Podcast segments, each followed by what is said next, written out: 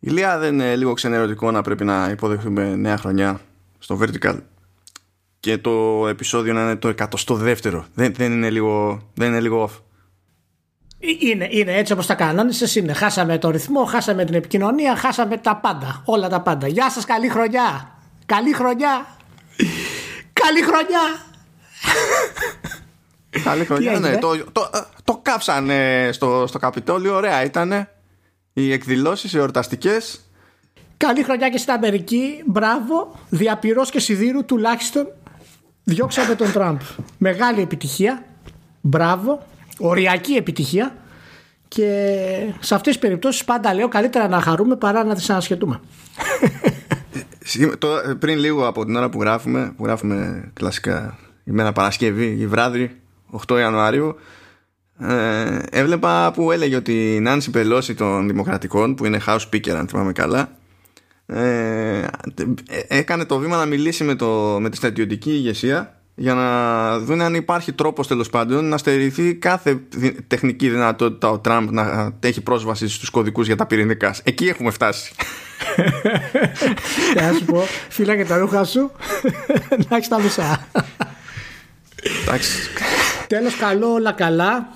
Ε, βάλτε και εισαγωγικά άμα θέλετε σε αυτό. Αλλά εν τέλει αυτό που μετράει είναι ότι χρειαζόμαστε ε, μια Αμερική ισορροπημένη γενικά στη Δύση. Και αν, αν αυτό είναι πολύ δύσκολο να γίνει τουλάχιστον με την απομάκρυνση του Τραμπ έγινε λιγάκι πιο εύκολο. Ε, οπότε ε, ναι, ναι. νομίζω ότι αυτό πρέπει να το χαρούμε όλοι ως ένα βαθμό ε, και συζήταγα και με το, το φίλο του Νίκο Παπακοσταντίνου που είναι έτσι πολύ expert σε τέτοια θέματα. Ε, και μιλάγαμε, είπαμε κάτι ενδιαφέρον για τη συγκεκριμένη κατάσταση ότι ο Τραμπ έδωσε το, δημιούργησε το εγχειρίδιο στην ουσία για να μπορέσει κάποιος ε, να ξανακάνει το ίδιο πράγμα. Έδειξε πώς μπορεί να γίνει ε, και ταυτόχρονα ε, δημιούργησε και το πώς ε, το εγχειρίδιο για το πώς μπορεί να ε, αποφευχθεί αυτό το πράγμα. Και ευτυχώς εν τέλει ο Τραμπ ανέκαθεν ήταν χαζός. Το είπα στον Νίκο αυτό, είναι, είναι κάτι σαν κακό στο 80. Είναι πολύ φασαριόζος, αλλά δεν είναι ιδιαίτερα έξυπνος για να εκμεταλλευτεί αυτά που έχει. Όχι, Οπότε... μα και, και στην πραγματικότητα και για περιουσία και λεφτά που λέμε για τέτοια χρωστάει τη Μιχαλούς. Δεν είναι κανένας ναι. μέγα μάγκας. Οπότε τουλάχιστον να ξέρουμε να χρησιμοποιήσουμε το εγχειρίδιο για να αποφευχθούν αυτά τα πράγματα στο μέλλον γιατί μετά τον Τραμπ σίγουρα η επόμενη έκδοσή του θα είναι πολύ πιο βελτιωμένη και πολύ πιο μοντέρνα άρα και πολύ πολύ πιο επικίνδυνη. Ε, οπότε... Αυτό βέβαια για την αμερικανική πολιτική πραγματικότητα έτσι, γιατί τέτοια εγχειρίδια για ε, αυτού του, του στυλ σε άλλες χώρες έχουμε από, από μιλάμε πολλά για συγκεκριμένα, Μιλάμε για συγκεκριμένα για την Αμερική που εκεί τα πράγματα είναι πολύ πιο ε, έχουν πολύ μεγαλύτερη επιρροή τα αποτελέσματά τους δηλαδή στον πλανήτη ε, από άλλες χώρες. Αλλά ναι ε, ελπίζω τουλάχιστον να μην έχουμε πάλι τέτοιες εκπλήξεις ε, με το Τραμπ Ελπίζω. Μπορεί να ξαναβάλει ψηφιότητα βέβαια σε τέσσερα χρόνια. Αυτός δεν καταλαβαίνει χρυσό, ε, δεν είναι. Ό,τι να είναι. Θα του, θα του φανεί εξυπνάδα, ε, έτσι κι αλλιώς. Σίγουρα, Εντάξει. ναι, σίγουρα. και δεν νομίζω ότι έχει ελπίδες να ξαναβγεί πλέον. Εγώ δεν παίζει για κανένα λόγο. Αλλά να σου πω, έτσι λέγαμε την πρώτη φορά. Ο τύπος είναι εμφανώς τρελός. Αποκλείεται να τον ψηφίσουν. Ε, ορίστε. τα φάγαμε όλα. Ναι, ναι, ναι, όχι, είναι, ναι, είναι, ξέρεις, είναι αυτά που δεν τα περιμένεις, ρε παιδί μου. Τι έγινε, Πιάσανε, λέει, έναν που μπουκάρισε στο γραφείο της Πελώση. Ήταν λέει 60 χρονών και φυσικά ανέβασε φωτογραφία στα social με τη φάτσα του. Λες μπράβο, είσαι ιδιοφία. Και έτσι τον αναγνώρισαν και τον πιάσανε, ξέρω εγώ. Και μέσα στις κατηγορίες που του απαγγέλθηκαν είχε και την κλοπή δημόσιας περιουσίας. Τώρα μην φανταστείς κάτι φαντεζή. Ε, πήρε ένα φάκελο, ξέρω εγώ. Καναπίνα, ένα φάκελο. Ναι, ένα φάκελο. Αλλά αυτό είναι κρατική περιουσία εκεί πέρα, ρε παιδί μου. Ό,τι και να ε, ναι. λουφάρεις από ε, ναι. το Καπιτόλιο είναι η ίδια φάση. Ε, και κάνει δήλωση το άτομο και λέει: Δεν τον έκλεψα, λέει το φάκελο. Άφησα 25 cents στο γραφείο. Αυτό είναι ε, το πρόσωπο του καπιταλισμού. Ναι. Αυτό. Ελπίζω να είστε όλοι καλά. Ελπίζω να περάσατε τις γιορτές όσο καλύτερα γίνατε με τους ανθρώπους σας, ε, όσο ήταν αυτό δυνατό λόγω των περιορισμών ε, και εύχομαι τώρα η νέα χρονιά να βάλει τα πράγματα σε μια καλύτερη σειρά. Να μπορέσουμε να ανασάνουμε λίγο. Και στο εξωτερικό, δηλαδή και στην Νορβηγία, είχαμε περιορισμούς φυσικά. Ε, έχουν ανέβει αρκετά και τα κρούσματα στην περιοχή που μένω εγώ, που ήταν από τις μέσα στις δύο πράσινες περιοχές σε όλη την Ευρώπη. Ε, και τώρα έχουν ανέβει φυσικά και εδώ όχι πάρα πολύ αλλά είμαστε στη φάση ότι πρέπει να φοράμε μάσκες εάν χρησιμοποιούμε τα μέσα μαζικής ενημέρωσης. Ε, μπάρ, εστιατόρια και τα λοιπά οριακά λειτουργούν μέχρι κάποια ώρα. Ε, δεν έχουμε καραντίνα όπως στην Ελλάδα. Ε, αλλά ξέρεις είμαστε δηλαδή στο, στο οριακό σημείο για να μην ξεφύγει. Ε, στην Ελλάδα άκουσα ότι θα συνεχιστούν για δύο ακόμα εβδομάδες. Ή μία ή κάτι τέτοιο ε, η, η σίγουρη είναι για μία εβδομάδα, αλλά έτσι κι αλλιώς mm. αυτό έχει μέλλον. Απλά κάθε extension έρχεται μετά από μια συγκεκριμένη διαδικασία. Το, το κακό στην Ελλάδα, που είμαι σίγουρος ότι είναι σχημό στην Ελλάδα, το κακό στην Ελλάδα είναι ότι κάθε φορά που ανακοινώνεται μια επέκταση της καραντίνας και λέει, ξέρω εγώ, το πάμε μέχρι τότε, ε, τα, τα media και ειδικά η τηλεόραση κυρίως το αντιμετωπίζει σαν να είναι ότι α, μέχρι τότε και μετά ανοίγουμε. Οπότε ναι. μετά όταν γίνεται κι άλλη επέκταση είναι σοκαρισμένη όλη στην τηλεόραση. Είναι απίστευτο. Και λες, δεν ξέρεις να μετράς. Αλλά ε, μια και λέμε ότι δεν ξέρουν να μετράνε, ε, γίνεται ένα τζέρτζελο εδώ γενικά, ρε παιδί μου, επειδή έχει ισιώσει αρκετά η κατάσταση στη Θεσσαλονίκη μετά από τα, τοπικά, από τα εθνικά ρεκόρ που έκανε, ας το πούμε έτσι. Ε, Προφανώς η Αττική έχει επί του συνόλου τέλος πάντων των διαπιστωμένων κρουσμάτων, κάθε μέρα δηλαδή, έχει το μεγαλύτερο ποσοστό. Το οποίο είναι αυτονόητο, διότι ο μισός πληθυσμός της χώρας είναι στην Αττική. Και το ποσοστό επί του συνόλου των νέων κρουσμάτων που έχει η Αττική είναι, είναι πάντα χαμηλότερο από το 50%. Και αντί κάποιος να κάνει αυτό το συλλογισμό και να συνειδητοποιήσει ότι δεδομένων των περιστάσεων καλό είναι αυτό, δεν έχουμε ξεφύγει, επειδή η Αττική έχει το μεγαλύτερο ποσοστό, τεράστιο πρόβλημα στην Αττική, ε, φοβερή ανησυχία στην Αττική, έρχεται χαμός στην Αττική, θα ξεφύγει η κατάσταση και τότε δεν ξέρει κανένα να μετράει. Ναι. OK, okay, μπράβο. Δεν λέμε να μην προσέχουμε, αλλά μιλάμε για μπούρδες όλη την ώρα. Anyway. Ωραία, ωραία. Μια και είπα μπούρδες. Ναι. Star Citizen. Ε, κοίτα, έχουμε κάποια πραγματάκια για games, όχι κάτι ιδιαίτερο. Να ξεπετάξουμε για να μιλήσουμε για κάποιες τηλεοπτικές σειρές που είναι σημαντικές. Είναι πιο ενδιαφέρον από αυτά που γίνονται στα, στα games αυτόν τον καιρό. Ναι, Star Citizen. Τι είχαμε, μάλλον; Εντάξει, λέει, κοιτάξτε να δείτε. Θα έχουμε ένα νέο πρόγραμμα για τους στόχους στο development ε, και θα χωρίσουμε το έτος σε τρίμηνα. Και θα έχουμε κάποιους στόχους σε κάθε τρίμηνο. Αλλά μόνο οι στόχοι του πρώτου τριμήνου θα υπάρχει ελπίδα να πιαστούν. Να, ναι, να πιαστούν και να, γι, να γίνουν fixed. Δηλαδή τους βάζουμε εμείς για το, για το αμέσως επόμενο τρίμηνο αλλά ούτε γι' αυτό είμαστε σίγουροι. Απλά ξέρουμε ότι για αυτά τουλάχιστον υπάρχει μια ελπίδα παραπάνω.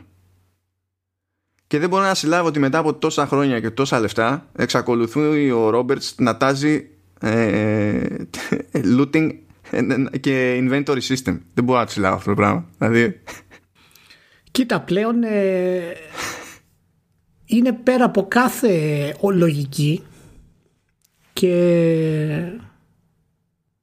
είναι τραγικό κιόλας από, από την άποψη ότι το link αυτό που μου έστειλες έχει και κάνει αντιπαραβολή με τη CD Projekt ε, ελαίο του Cyberpunk, τα οποία δεν έχουν καμία σχέση τα δύο μεταξύ τους. Καλά, ε, ναι. απλά, τώρα, απλά τώρα είναι στη μόδα ούτως ή άλλως να ε, κράζουμε τη CD Projekt και το Cyberpunk, ε, είτε για καλά είτε για, για κακά.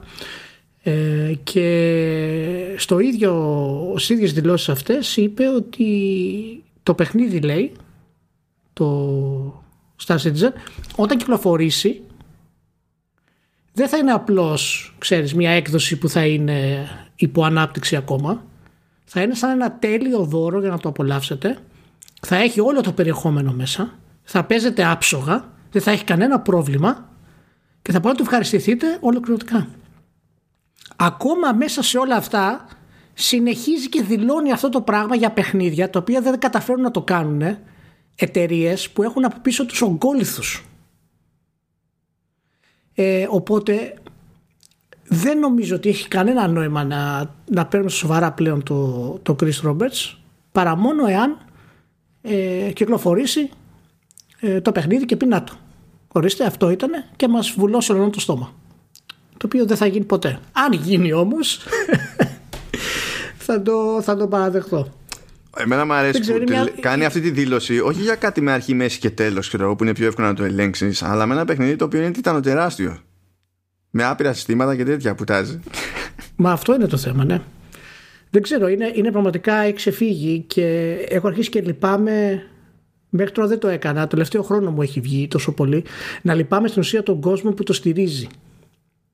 Γιατί καταλαβαίνω την ανάγκη τους να υπάρξει ένα τέτοιο παιχνίδι. Καταλαβαίνω το πόσα χρήματα έχουν δώσει και το να κάνουν πίσω τώρα ψυχολογικά είναι πολύ δύσκολο.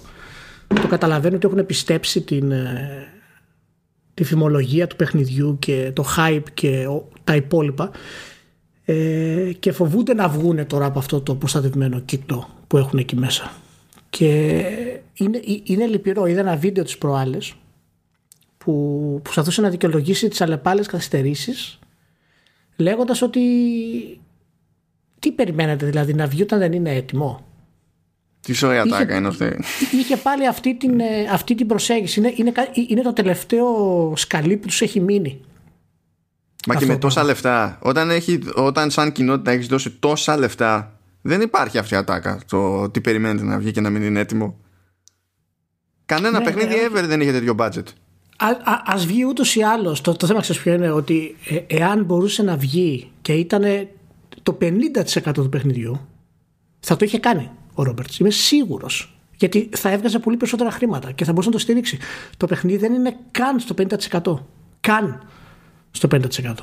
Μόνο και μόνο. Και κύριο και την πέτα του, του Squadron. Ναι, ναι, μόνο και μόνο του Squadron 42 έτσι, έχει αρχίσει τα γυρίσματα στην ουσία γιατί από τότε που γύρισε τις πρώτες σκηνές η τεχνολογία έχει προχωρήσει τόσο πολύ που δεν το συμφέρει να χρησιμοποιήσει τα ίδια εργαλεία.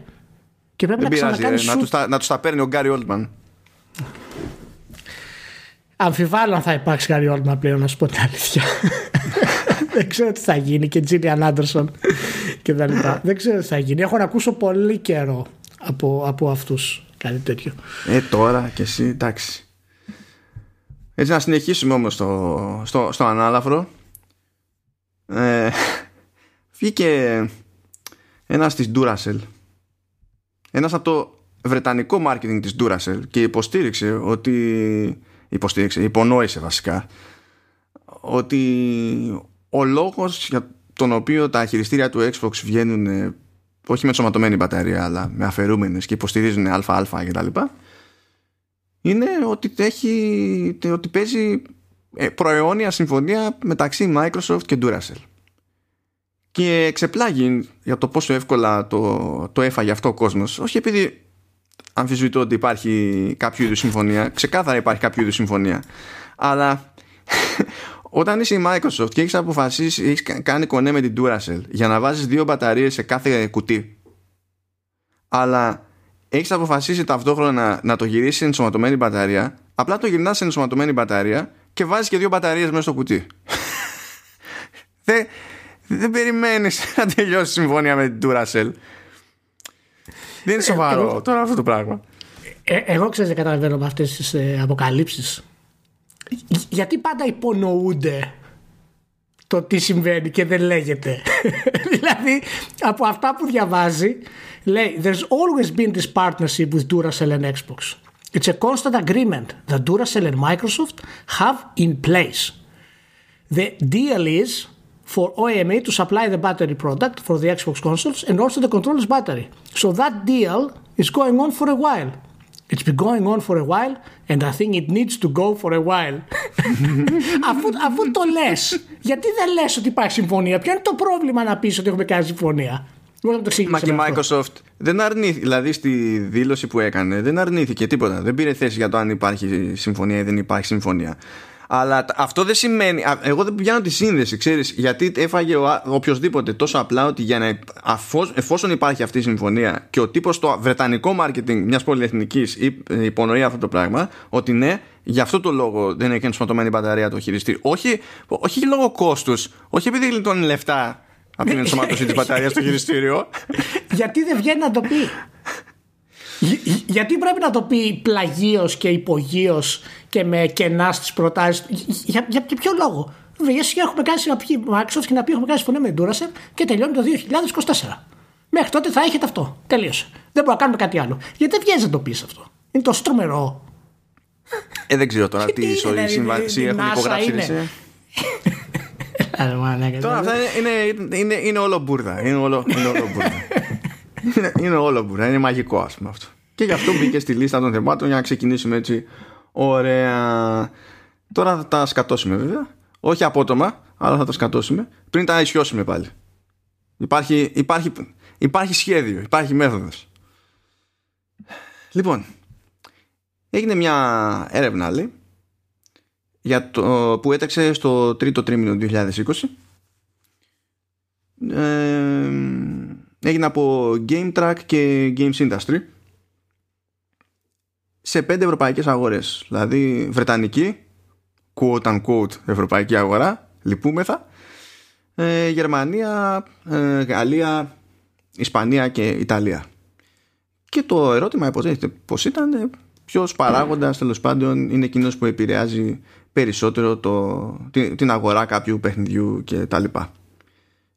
Και δεν ξέρω αν χώρα έκπληξη οτιδήποτε, αλλά με εξαίρεση στην Ιταλία, ο πιο σημαντικός παράγοντας και στις πέντε αυτές αγορές είναι η ονομαστική τιμή του παιχνιδιού. Και η Ιταλία δεν έχει κάποια συγκλονιστική διαφορά, απλά αντί να έχει ως δεύτερο σημαντικότερο παράγοντα το κατά πόσο είναι σε έκπτωση, το έχει σαν πρώτο και βάζει δεύτερο την αρχική τιμή σε σχέση με τους υπολείπους. Αυτή είναι η τράμπα. Μάλιστα.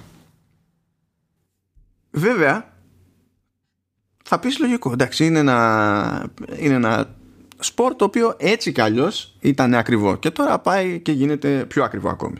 Θα πει κάποιος ότι εφόσον αυτός είναι ο πιο σημαντικός παράγοντας, πώς θα διαχειριστούμε την άδεια των τιμών στα, στα games. Τώρα για να μην το τραβήξουμε πολύ αυτό το πράγμα, είναι προφανές για μένα ότι οι εταιρείες ελπίζουν ότι η ανταπάντηση σε αυτό είναι οι συνδρομητικές υπηρεσίες. Αλλά τέλος πάντων, not the point. Εμένα μου αρέσουν οι υπόλοιποι παράγοντες σε τι κατάταξη είναι για το τι παίζει ρόλο τέλος πάντων. Έχεις λοιπόν κα, κατά βάση την αρχική τιμή, την ονομαστική τιμή τέλος πάντων, ως πρώτο παράγοντα. Το αν είναι σε έκπτωση ως δεύτερο παράγοντα. Και μετά έχεις τα, έχεις τα reviews. Ναι. Μετά από τα reviews έχεις τα reviews από φίλους. Κοινώς τέλος πάντων το word of mouth. Γιατί αυτό είναι. Δεν είναι reviews από φίλους. Και ακόμη πιο κάτω έχεις τα reviews από τους influencers. Ναι, προς το τέλος είναι αυτό.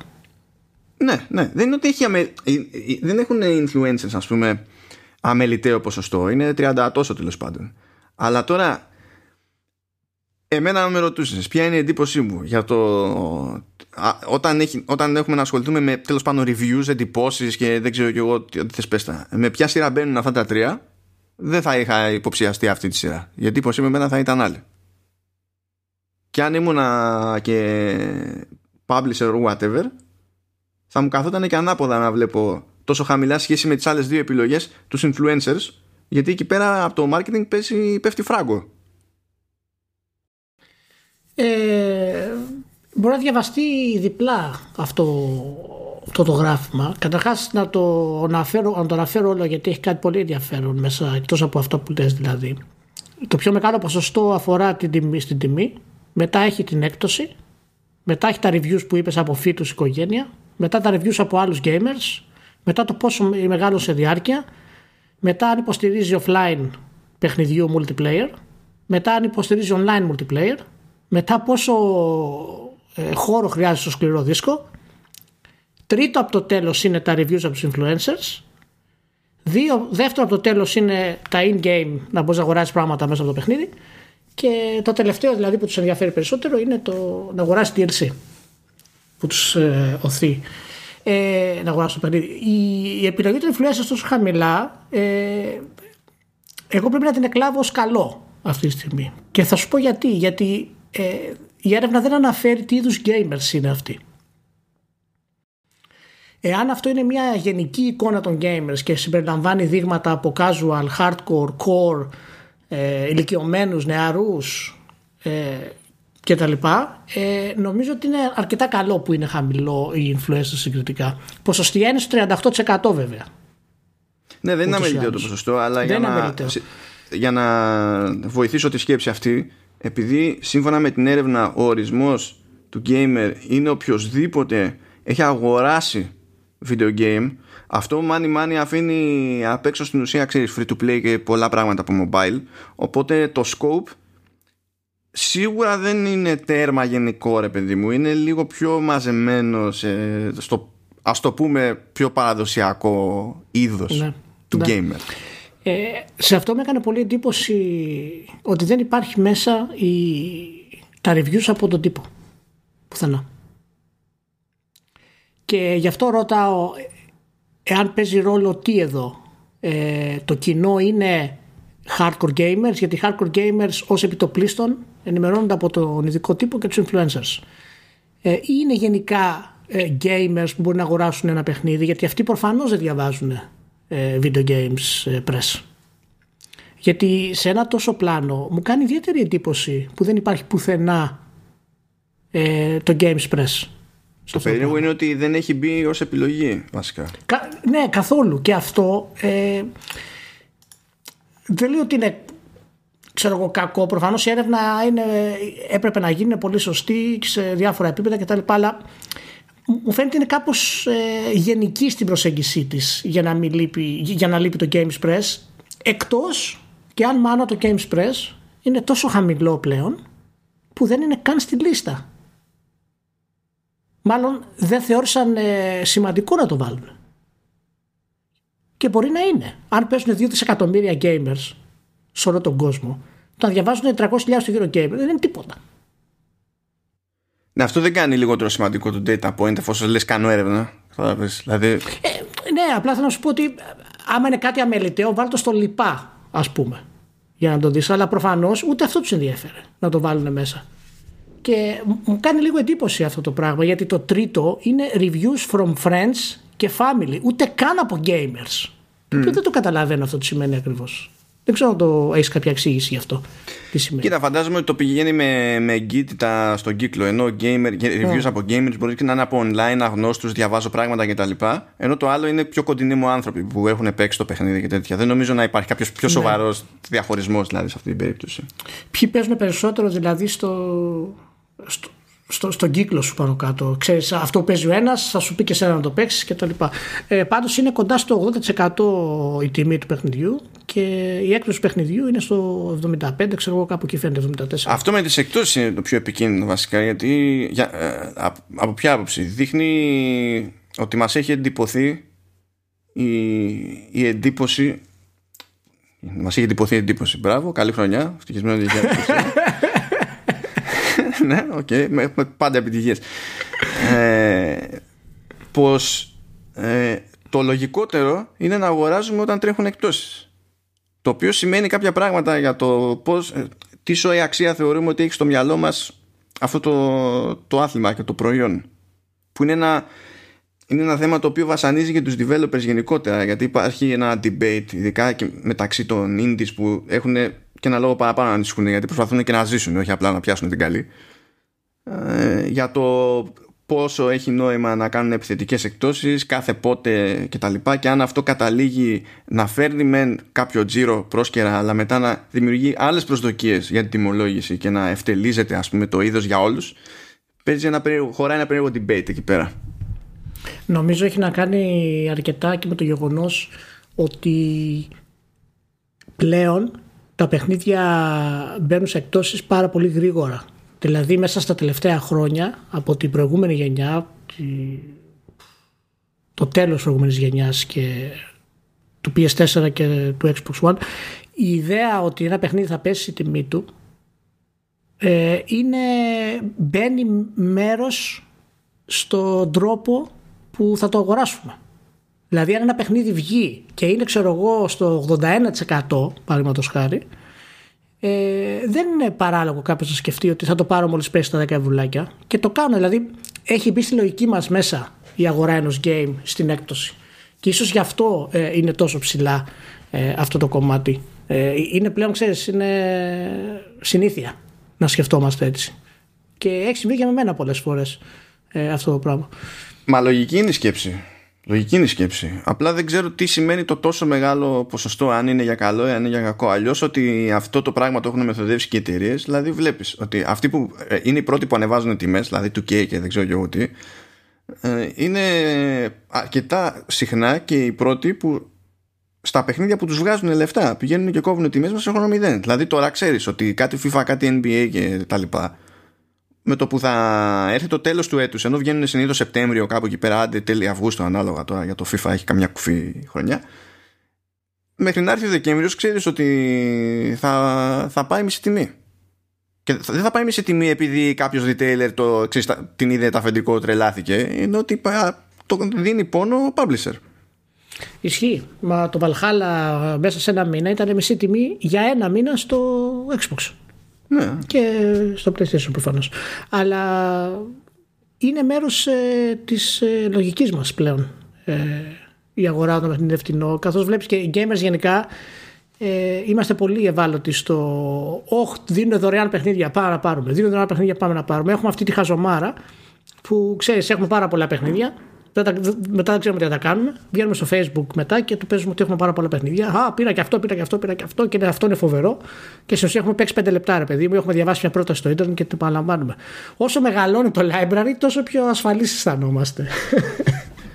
Πάντως, εγώ απλά να πω έτσι, για, τη, για την ιστορία. Θα πω ότι η πρόταση του, του Μιγιαμότο είναι τα games να έχουν σταθερές τιμές.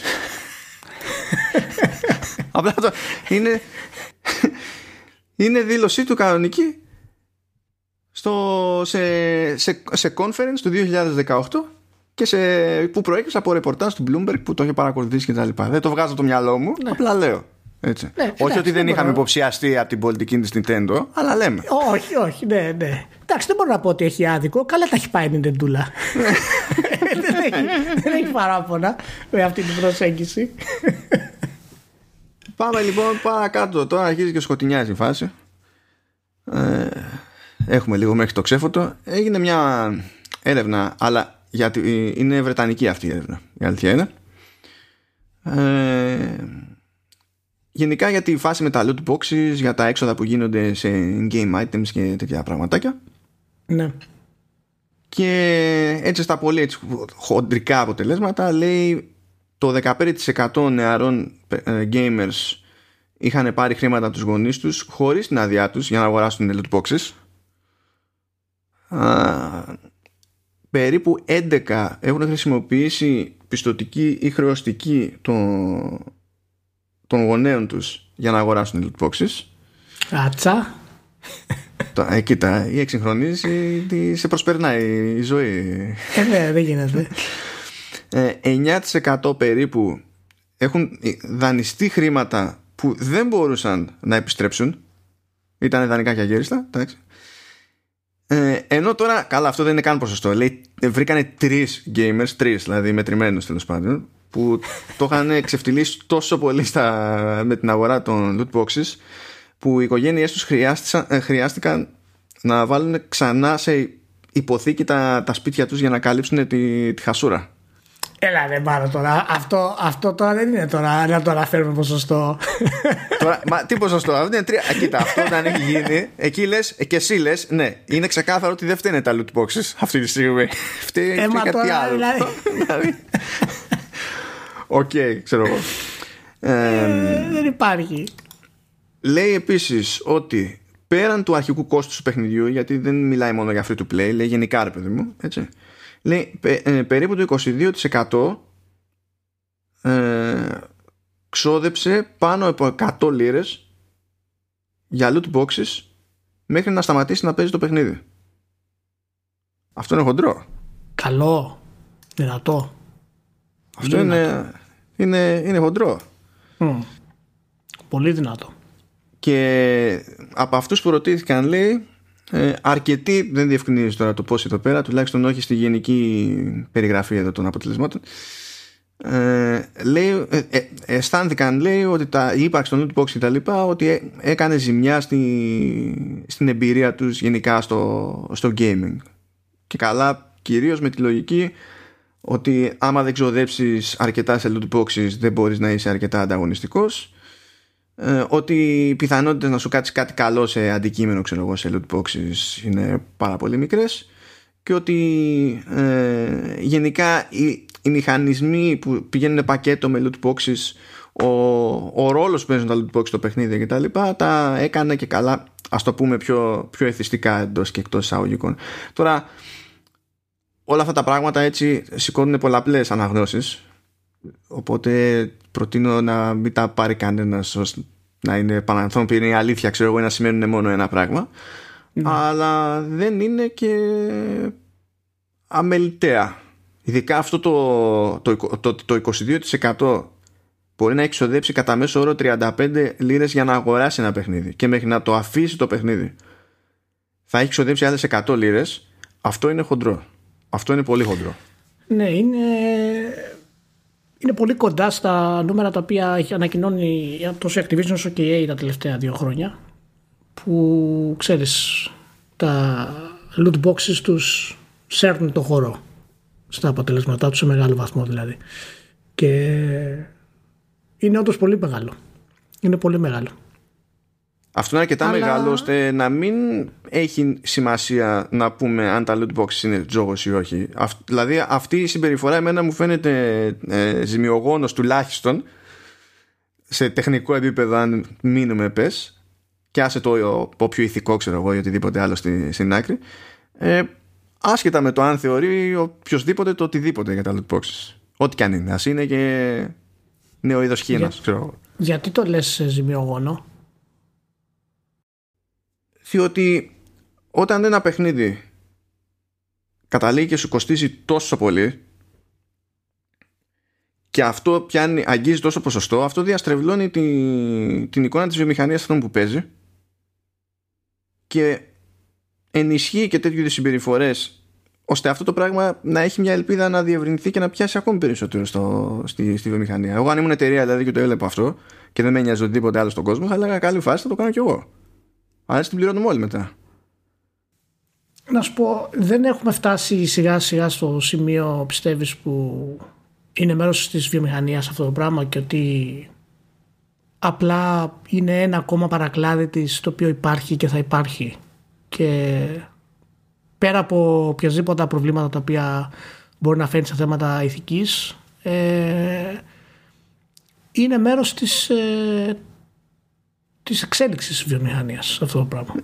Έτσι, τι γίνεται όμως. Εγώ αν είσαι στη, από την πλευρά ενός γονιού έτσι μπορείς να καταλάβεις ότι θα πάρω αυτό το παιχνίδι για το παιδί μου ή τέλος πάντων πας δεν είσαι γονιός θα πάρω αυτό το παιχνίδι για την πάρτι μου έτσι. δεν θες να υπάρχει μια πιθανότητα να μπορείς να υπολογίσεις τι μπορεί να σημαίνει αυτό για την τσέπη σου σε, σε βάθος χρόνου. Ενώ αν, αν είσαι γονέας και δώσεις 35 λίρες κατά μέσο όρο ε, ε, μετά καταλήγεις με ένα ερωτηματικό για το πόσο θα σου κοστίσει αυτό προχωρώντας. Νομίζω είναι πολύ δύσκολο για το μέσο γονιό ξέρεις, να το ελέγξεις αυτό το πράγμα. Ε, κατά βάση πιθανότητα δεν καταλαβαίνει καν τι συμβαίνει ο μέσος γονιός. Και το μοναδικός τρόπος που έχει για να το κοντρολάρει αυτό είναι. Είναι να βάλει υποθήκη στο σπίτι. είναι, είναι το χρέος του στην πιστοτική. Και μετά αυτό φεύγει από τη βιομηχανία του gaming και πάει στη, ξέρεις, στην καθημερινότητα μιας οικογένειας. Δηλαδή, κατά πόσο ελέγχεις το παιδί σου που χρησιμοποιεί μια πιστοτική κάρτα. Δεν έχει σημασία αν είναι για loot boxes ή αν είναι για να βλέπει πορνό, ας πούμε, δεν ξέρω εγώ τι. Ε, κατά πόσο το ελέγχεις. Εάν το ελέγχεις και βλέπεις ότι χάλασε 50 ευρώ σε αυτό το παιχνίδι που έχεις ήδη πληρώσει 30 και δεν σε ενοχλεί, τότε σίγουρα δεν θα σταματήσει αυτό το πράγμα. Και δεν ξέρω κατά πόσο μπορεί να σταματήσει. Εγώ πιστεύω ότι οι άνθρωποι αυτοί που ξοδεύουν αυτά τα χρήματα ε, τα έχουν. Δηλαδή, αν βάλουμε στην εξίσωση και το μέσο όρο ηλικίας της βιομηχανίας, ε, είναι σίγουρα επιλογή τους να το κάνουν. Δεν παίρνουν από τους γονείς τους. Υπάρχει, όταν λέει το. Έχει πολύ συγκεκριμένη κατηγορία που λέει ότι ξέρεις, τα πήραν από τους γονείς τους ε, τα χρήματα αυτά χωρίς να το ξέρουν οι γονείς τους. Οπότε δεν ξέρω αν αυτοί που όντως ξοδεύουν 100 λίρες παραπάνω μπορεί να είναι 30 χρονών. Μπορεί να είναι 25 και να εργάζονται, ας πούμε. Οπότε εκεί μπαίνεις σε άλλο επίπεδο και λες. Κοίτα, εδώ, η, έρευνα είναι, η έρευνα είναι για young gamers, οπότε δεν μπορεί να πιάνουν τόσο. Δηλαδή δεν ξέρω τι γίνεται στους υπόλοιπους. Που στην τελική. Ναι. Ό, όταν εννοεί young gamers, ναι. Εννοεί για teenagers, ας πούμε, ή για κοσάριδες. Όχι, όχι, όχι. Μιλάει γι' αυτό σε, στις περισσότερες ε, τέλος πάντων κατηγορίες που βλέπω εδώ πέρα κάνει και ειδική αναφορά σε γονείς.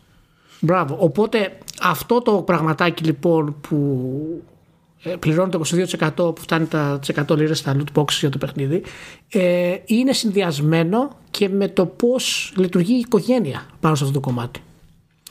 Παραδείγματος χάρη, ε, όταν ήμουν εγώ πιο πιτσιρικάς, ε, ένα από τα προβλήματα που είχαμε τότε, ας πούμε, ε, ήταν το Magic the Gathering. και αγόραζες σετάκια, έπαιρνες λεφτά από τους γονείς σου ε, για να αγοράσεις σετάκια. Οι γονείς τότε δεν καταλαβαίνεις τι τα κάνεις αυτά τα χρήματα. Έπαιρνες 10 ευρώ για να βγεις ξέρω εγώ έξω, καλά ευρώ. Σου λέει εντάξει, δεν τα ξοδεύει στα χαρτιά στις τράπουλες, άλλα χαρτιά είναι αυτά.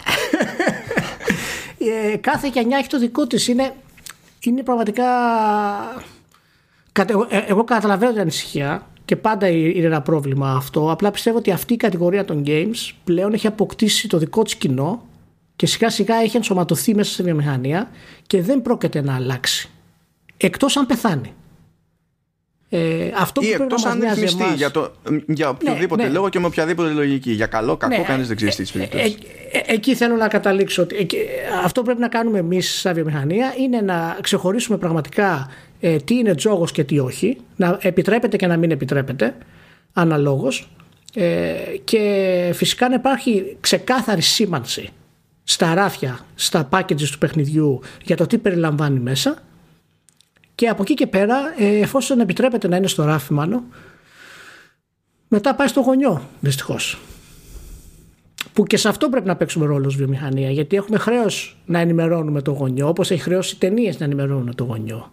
Ε, ή η μουσική, ξέρω εγώ, να ενημερώνει το γονιό. Οπότε και εκεί έχουμε ένα κενό ακόμα σε αυτό το πράγμα. Οπότε ναι, είναι, είναι ανησυχητικό αυτά τα, να βλέπουμε αυτή την άνοδο ε, σε αυτά τα νούμερα, αλλά δεν ξέρω κατά πόσο πλέον μπορούμε να την περιορίσουμε ή απλά να την προφυλάξουμε. Ω προς αυτό το τελευταίο το point, θέλω να πω και εγώ ότι πρέπει να συνυπολογίζουμε στις δύο περιπτώσεις ότι οι πλατφόρμες πλέον, άσχετα με το ποιος τώρα ξεκίνησε νωρίτερα, ποιος κατέληξε αργότερα, οι πλατφόρμες πλέον δίνουν και στους γονείς ένα μάτσο εργαλεία για να ελέγχουν τη, τη χρήση της αγορές και τα λοιπά έτσι. Ισχύει, ισχύει, και δεν πείθομαι ότι αυτού του είδους τα εργαλεία ε, είναι επαρκώς γνωστά στο σύνολο ώστε να πούμε ότι ό,τι ήταν να κερδίσουμε από αυτά τα εργαλεία το κερδίσαμε άρα το πρόβλημα που μένει είναι άλλο. Μάνο δεν είναι, δεν είναι. Νομίζω ε, εμέσως τα νούμερα αυτά που, που αναφέρεις δείχνουν ότι δεν είναι αρκετά γιατί είναι πολύ υψηλά τα ποσοστά αυτά είναι πολύ υψηλά τα ποσοστά. Έπρεπε να είναι πολύ χαμηλότερα. Και σε αυτό ε, φταίει ότι δεν υπάρχει μια γυναική directive ε, που όλες οι εταιρείες να κάνουν ακριβώς τα ίδια πράγματα, να επικοινωνούν τα ίδια πράγματα με τον ίδιο τρόπο συνέχεια. Το, το κάνει κάθε εταιρεία με, με γιά της, με χαρά της και μπράβο τους. Αλλά είναι περισσότερο σαν να προστατεύω το δικό μου σπίτι ας πούμε και αν ο άλλος τώρα κάνει μαλακία δεν με νοιάζει. Αυτή η λογική δεν πρέπει να την έχουμε. Άμα θέλουμε πραγματικά να γίνουμε βιομηχανία όριμοι σε αυτό το, το επίπεδο. Τι θα μας πείτε κύριε Παπά τώρα εδώ πέρα; Κάνουμε δι, διμερείς συμφωνίες για τα εμβόλια και δεν κάνουμε ένα γενικό για την καλή προμήθεια του, του πλανήτη Έλατε. ολόκληρο πηγαίνει και κάνει ο καθένας τη δική του συμφωνία και ρίχνει αγωνιά στο, στον διπλανό αυτό έτσι αυτό είναι εδώ περιμένεις από τα games σας παρακαλώ κύριε ε, ε, εσύ, εμείς είμαστε πιο παλιά βιομηχανία από τον κορονοϊό. Πρέπει να έχουμε οριμάσει καλύτερα. Α, στα κλαφτ. Καλά πάμε όμως. Τουλάχιστον, εντάξει, μην τελειώσουμε στο αρνητικό, να τελειώσουμε στο θετικό, ε, που είναι αυτό που είπες, ότι η διαθεσιμότητα των εργαλείων που έχουν αυτές οι εταιρείες πλέον παντού, στις υπηρεσίες τους, στις κονσόλες τους, ε, στις σημάνσεις τους, είναι πολύ ανώτερη από αυτή που είχαμε πριν 10 χρόνια π.χ.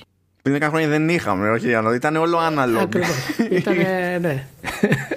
Ή έκοβε κίνηση ο γονιός και ένιωθε λίγο ότι τι παίζει, δεν είχε ιδέα τι συνέβαινε. Αυτό, τέλος. Ήταν η αθώα εποχή του Μολυνιό. Τότε. Του μου πω εποχή του Μολυνιό. Δεν νομίζω ότι έχει αλλάξει εποχή ο Μολυνιό ποτέ στη ζωή του. Ωραία, ωραία. Λοιπόν, είπες αθότητα, ε. Θα ήθελα να μην ήταν ε, νοηματικά δηλαδή σωστή πάσα, αλλά δυστυχώς για σένα είναι. Αλλά τέλος πάντων, θα δούμε. Ε, ήταν. ήταν ε, υπάρχει ένα παιχνίδι που λέγεται Galgan Returns. Δεν έχει σημασία, μην, μην, μην αναρωτηθείς. Μην, Okay. μην, not the Okay. point, not the point. Ηλία, άστο. Αυτό ήταν να βγει σε PlayStation 4, σε Nintendo Switch και σε Xbox. Και ήταν έτοιμη και η έκδοση του Xbox κανονικά. Είχε γίνει, δηλαδή ο κώδικας ήταν τελειωμένος, έκανε submit η Integrate στη Microsoft και έφαγε άκυρο. Άκυρο. Έφαγε άκυρο, ναι. Με έτοιμο παιχνίδι. Το οποίο έτσι κι αλλιώς, ως γνωστό, όταν μιλάμε για κονσόλες, δεν, δεν ξεκινάς και το αναπτύσσεις το σήμα σου χωρίς να έχει ιδέα κανένας ποτέ από τα ενδιάμεσα στάδια στην πλατφόρμα. Έτσι, δηλαδή δεν είπε η Microsoft, Ω, τι είναι αυτό εδώ, τώρα στο τελείωμα, στο submission. Ναι. Και η έκδοση λοιπόν του, του Xbox, ε, παρότι είναι έτοιμη, ακυρώνεται, δεν πρόκειται να κυκλοφορήσει. Και η Indie Creates λέει ότι κατέληξε ρε παιδί μου σε αυτή την απόφαση διότι με τις αλλαγές που ζητάει η Microsoft δεν μπορεί να έχει το ίδιο ακριβώς περιεχόμενο σε όλες τις πλατφόρμες και γι' αυτό προτιμά να μην. Α, και συγγνώμη, συγγνώμη για, να το, για να βγάζει περισσότερο νόημα όχι για PC, PlayStation 4 ε, ε, Xbox και Switch χωρίς το PlayStation 4 έτσι βγάζει περισσότερο νόημα αυτό που λέω γιατί ξέρουμε η Sony τι κάνει σε αυτές τις περιπτώσεις ναι. αλλά το πρόβλημα ε, Χριστό αδελφέ ηλία παπά είναι ότι εμείς προχωρούσαμε στη ζωή μας θεωρώντας ότι αυτό δεν θα το πάθουμε και από τη Microsoft και αρχίσαμε ηλία αρχίσαμε Λοιπόν, μπορείς να εξηγήσει σε μένα τι έγινε. Εγώ βλέπω τα κοριτσάκια είναι μια χαρά. Δεν καταλαβαίνω ποιο είναι το πρόβλημα. θέλω, πα- θέλω να μου το αλύσεις, μάλλον. Κοίτα, το πρόβλημα συνήθως σε τέτοιες περιπτώσεις είναι ότι βγαίνει η Ιαπωνική έκδοση και λέει ότι αυτά τα κοριτσάκια είναι 14. Και λένε στη Δύση, κοίταξε να δεις, το καταλαβαίνουμε, φαίνεται ότι είναι 14. Αλλά μήπως να γράψει στο bio ότι είναι 18 για να έχουμε plausible deniability. να μας μαζέψουνε. Μα Ε, και- είναι 14. Είναι 14, φαίνεται ότι είναι 14. Και, Ναι, και δεν ξέρω νομίζω γιατί και- ποινικοποιείται το να είσαι 14. Δεν μου αρέσει γενικά αυτή η στάση, αλλά. Πω, Δεν θα μπω ξέρω, φυλακή αλλά μόνος μου. ε. φαντάζω, φαντάζομαι ότι αν υπάρχει αυτή η σεξουαλικότητα που κάνουν οι Ιάπωνες στα 14χρονα, ε, μπορεί στο Redmond να τους κάτσε στραβά, ρε παιδί μου, την ώρα που το βλέπανε και να είπαν ότι ε, έχουμε και όρια. Έχουμε και όρια. Δεν γίνεται οι τρελοί Ιάπωνες να κάνουν ό,τι θέλουν. Ναι, Τελείωσε. έχουμε και όρια. Γι' αυτό έχουμε την PEGI και την ESRB. Για να μας λένε ποια είναι τα όρια. Όχι για να μας τα λέει η Microsoft. Καλά, ξέρω. αυτό δεν. Η, η, η Peggy δεν δε, δε, δεν μπαίνει σε αυτά δυστυχώς. Η Peggy. Η PEGI τι να μπει. Θα βάλει και ένα 18 plus, σου λέει εντάξει γίναμε. Όσο και να γκρινιάζεις, 18 plus. Τι, τι, ζωή, τι ζωή τραβάς. Δεν, δεν Αυτό είναι. σου πει. είναι δεν, δεν, μας- δε- δυστυχώς ούτε η Peggy και η SRP μπορούν να το καλύψουν αυτό. Δεν έχουν επαρκή εργαλεία να το καλύψουν. Γιατί δεν είναι. Δεν είναι το θέμα ότι είναι ενήλικες μπορούν να το, ε, να το χαρούν. Είναι παράνομο. Δηλαδή, άμα είσαι ενήλικα, δεν μπορείς να πας να δεις πορνό που είναι με 14χρονο. Είναι παράνομο. Ναι, Τελείωσε. ναι. Απλά- Α, απλά- άσε πώς το κάνεις. Απλά υπάρχει, υ- υπάρχει ξέρεις, ένας βασικός διαχωρισμός σε τέτοιες περιπτώσεις. Το άλλο, άλλο το υλικό παιδικής πορνογραφίας, το οποίο έχει να κάνει με humans και είναι παράνομο και τα λοιπά. Και άλλο το work of fiction. Ναι, το, το suggestive δεν αλλάζει όμως. Στη, στη Δύση, έτσι. Στην Ανατολή διαφέρει. Εμείς στη Δύση έχουμε ακόμα. Δεν θέλω να το πω πρόβλημα. Υπάρχει μια διαφορά κουλτούρας σε αυτό το πράγμα. Και έχει πολύ πλάκα γιατί από τη μία η Δύση θεωρεί την, ε, την Ιαπωνία παραδείγματος χάρη σεξιστική. Απ' την άλλη η Ιαπωνία θεωρεί την Αμερική οπισθοδρομική για αυτά τα θέματα. Ε, Και ταυτόχρονα οι Ιάπωνες έχουν στις hardcore τσόντες πάντα μοσαϊκό, Πάντα μοσαϊκό. Πάντα μοσαϊκό. αλλά εμείς εδώ δεν έχουμε. Ακριβώς, ακριβώς. Είναι, είναι ένα μπέρδεμα γενικά αυτό το πράγμα και να σου πω κάτι, πρέπει πάντα να υπολογίσουμε και το context. Δηλαδή το Gal Gun, το παιχνίδι αυτό, πρέπει να καταλάβουμε ακριβώς ε, ποιο είναι το πρόβλημα που αυτά τα κορίτσια είναι 14 χρόνια. Γιατί, γιατί τα κορίτσια αυτά είναι στην εφηβεία τους. δεν είναι δεκάχρονο. Η εφηβεία λοιπόν σίγουρα έχει φλερτ, σίγουρα έχει ερωτισμό, ε, σίγουρα έχει διάφορα πράγματα που αφορούν τη σχέση των δύο φίλων. Οπότε, ε, ποιο είναι το context που η Microsoft λέει «Οπ, το σταματάω». Είναι μόνο αριθμός. Αν είναι μόνο αριθμός, ε, τότε έχουμε θέμα. Δηλαδή, είναι θέμα υποσυζήτηση αυτό το πράγμα. Ε, Ηλιά, δεν υπάρχει. Τσάπα μιλάμε. Εσύ, η Nintendo έχει δώσει το OK. Βγαίνει το παιχνίδι. Τελείωσε. Στο Switch. The end. Λοιπόν, αυτό το αποδίδω στο Μιγιαμότο, ο οποίος έχει ξεμοραθεί τελείως. και την ώρα που οι άλλοι κονταροχτυπιούνται και σφάζονται, αυτός βγαίνει μέσα από πράσινους σωλήνες. Πετάγεται προς τα πάνω και παρουσιάζει το Super Mario Land, το νέο πάρακο της Nintendo. Λοιπόν, δεν αντέχω άλλο. Θέλω να κάνω μια δήλωση.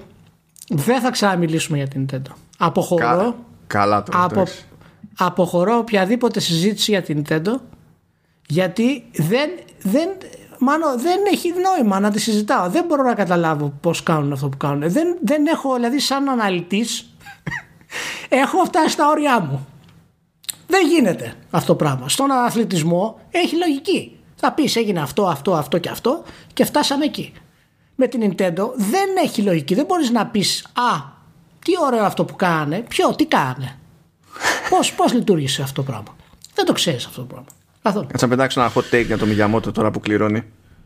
Ε, λοιπόν, όταν ολοκληρωθεί όλη η φάση με Universal Studios και τέτοια και ρολάρει το πράγμα θα, θα βγει σύνταξη.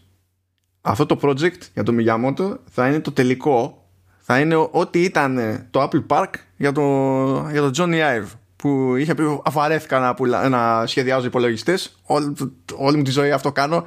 Θέλω να ασχοληθώ με την αρχιτεκτονική. Ορίστε, παιδί μου, πάρε λεφτά, φτιάξε μας τα γραφεία. Και μετά σκοτεινεύει. Είναι σε αυτό τη φάση ο Μιαμότο πλέον. Ναι. Ε, και έχει μέσα του ένα τελευταίο Zelda ο Μιαμότο.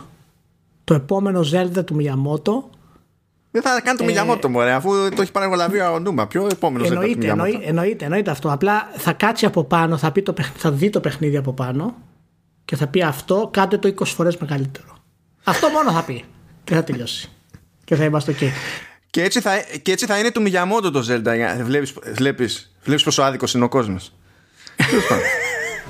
και μιας που είμαστε στην Nintendo, να πούμε ότι τον Απρίλιο βγαίνει το Words of Wisdom από το Satoru Iwata το Ask Iwata είναι ένα βιβλίο ε, με συνεντεύξεις και του Miyamoto μέσα και του Iwata που έχουν να κάνουν με τη φιλοσοφία του Iwata και πώς άλλαξε η βιομηχανία των video games ε, ένας από τους κορυφαίους ανθρώπους και αναλογικά δηλαδή με το χρόνο που ήταν ενεργός ε, σίγουρα μέσα στο top 5 όλων των εποχών ε, σαν στέλεχος και δημιουργός και υπάρχει ήδη η Ιαπωνική του έκδοση. Όποιος ξέρει Ιαπωνικά μπορεί να πάει να αγοράσει. Ε, αλλά η Αγγλική έκδοση βγαίνει το 15 Απριλίου. Παιδιά, μην το χάσετε αυτό. Να το πάρετε οπωσδήποτε. Ε, θα, θα, θα, βάλω και, το, και σχετικό link σημειώσεις ο συνήθως για να διευκολύνω. Ναι. Είναι τρομερό. Δηλαδή το έβλεπα, μετά έβλεπα κάποια βίντεο του Ιβάτα και τα λοιπά. Ε, είναι τραγικό. Τραγικό αυτός ο άνθρωπος πέθανε στο, στα 55 του. Το 2015. Ναι. Πραγματικά. Είναι, τα έχουμε ξαναπεί εδώ μεταξύ μας ότι.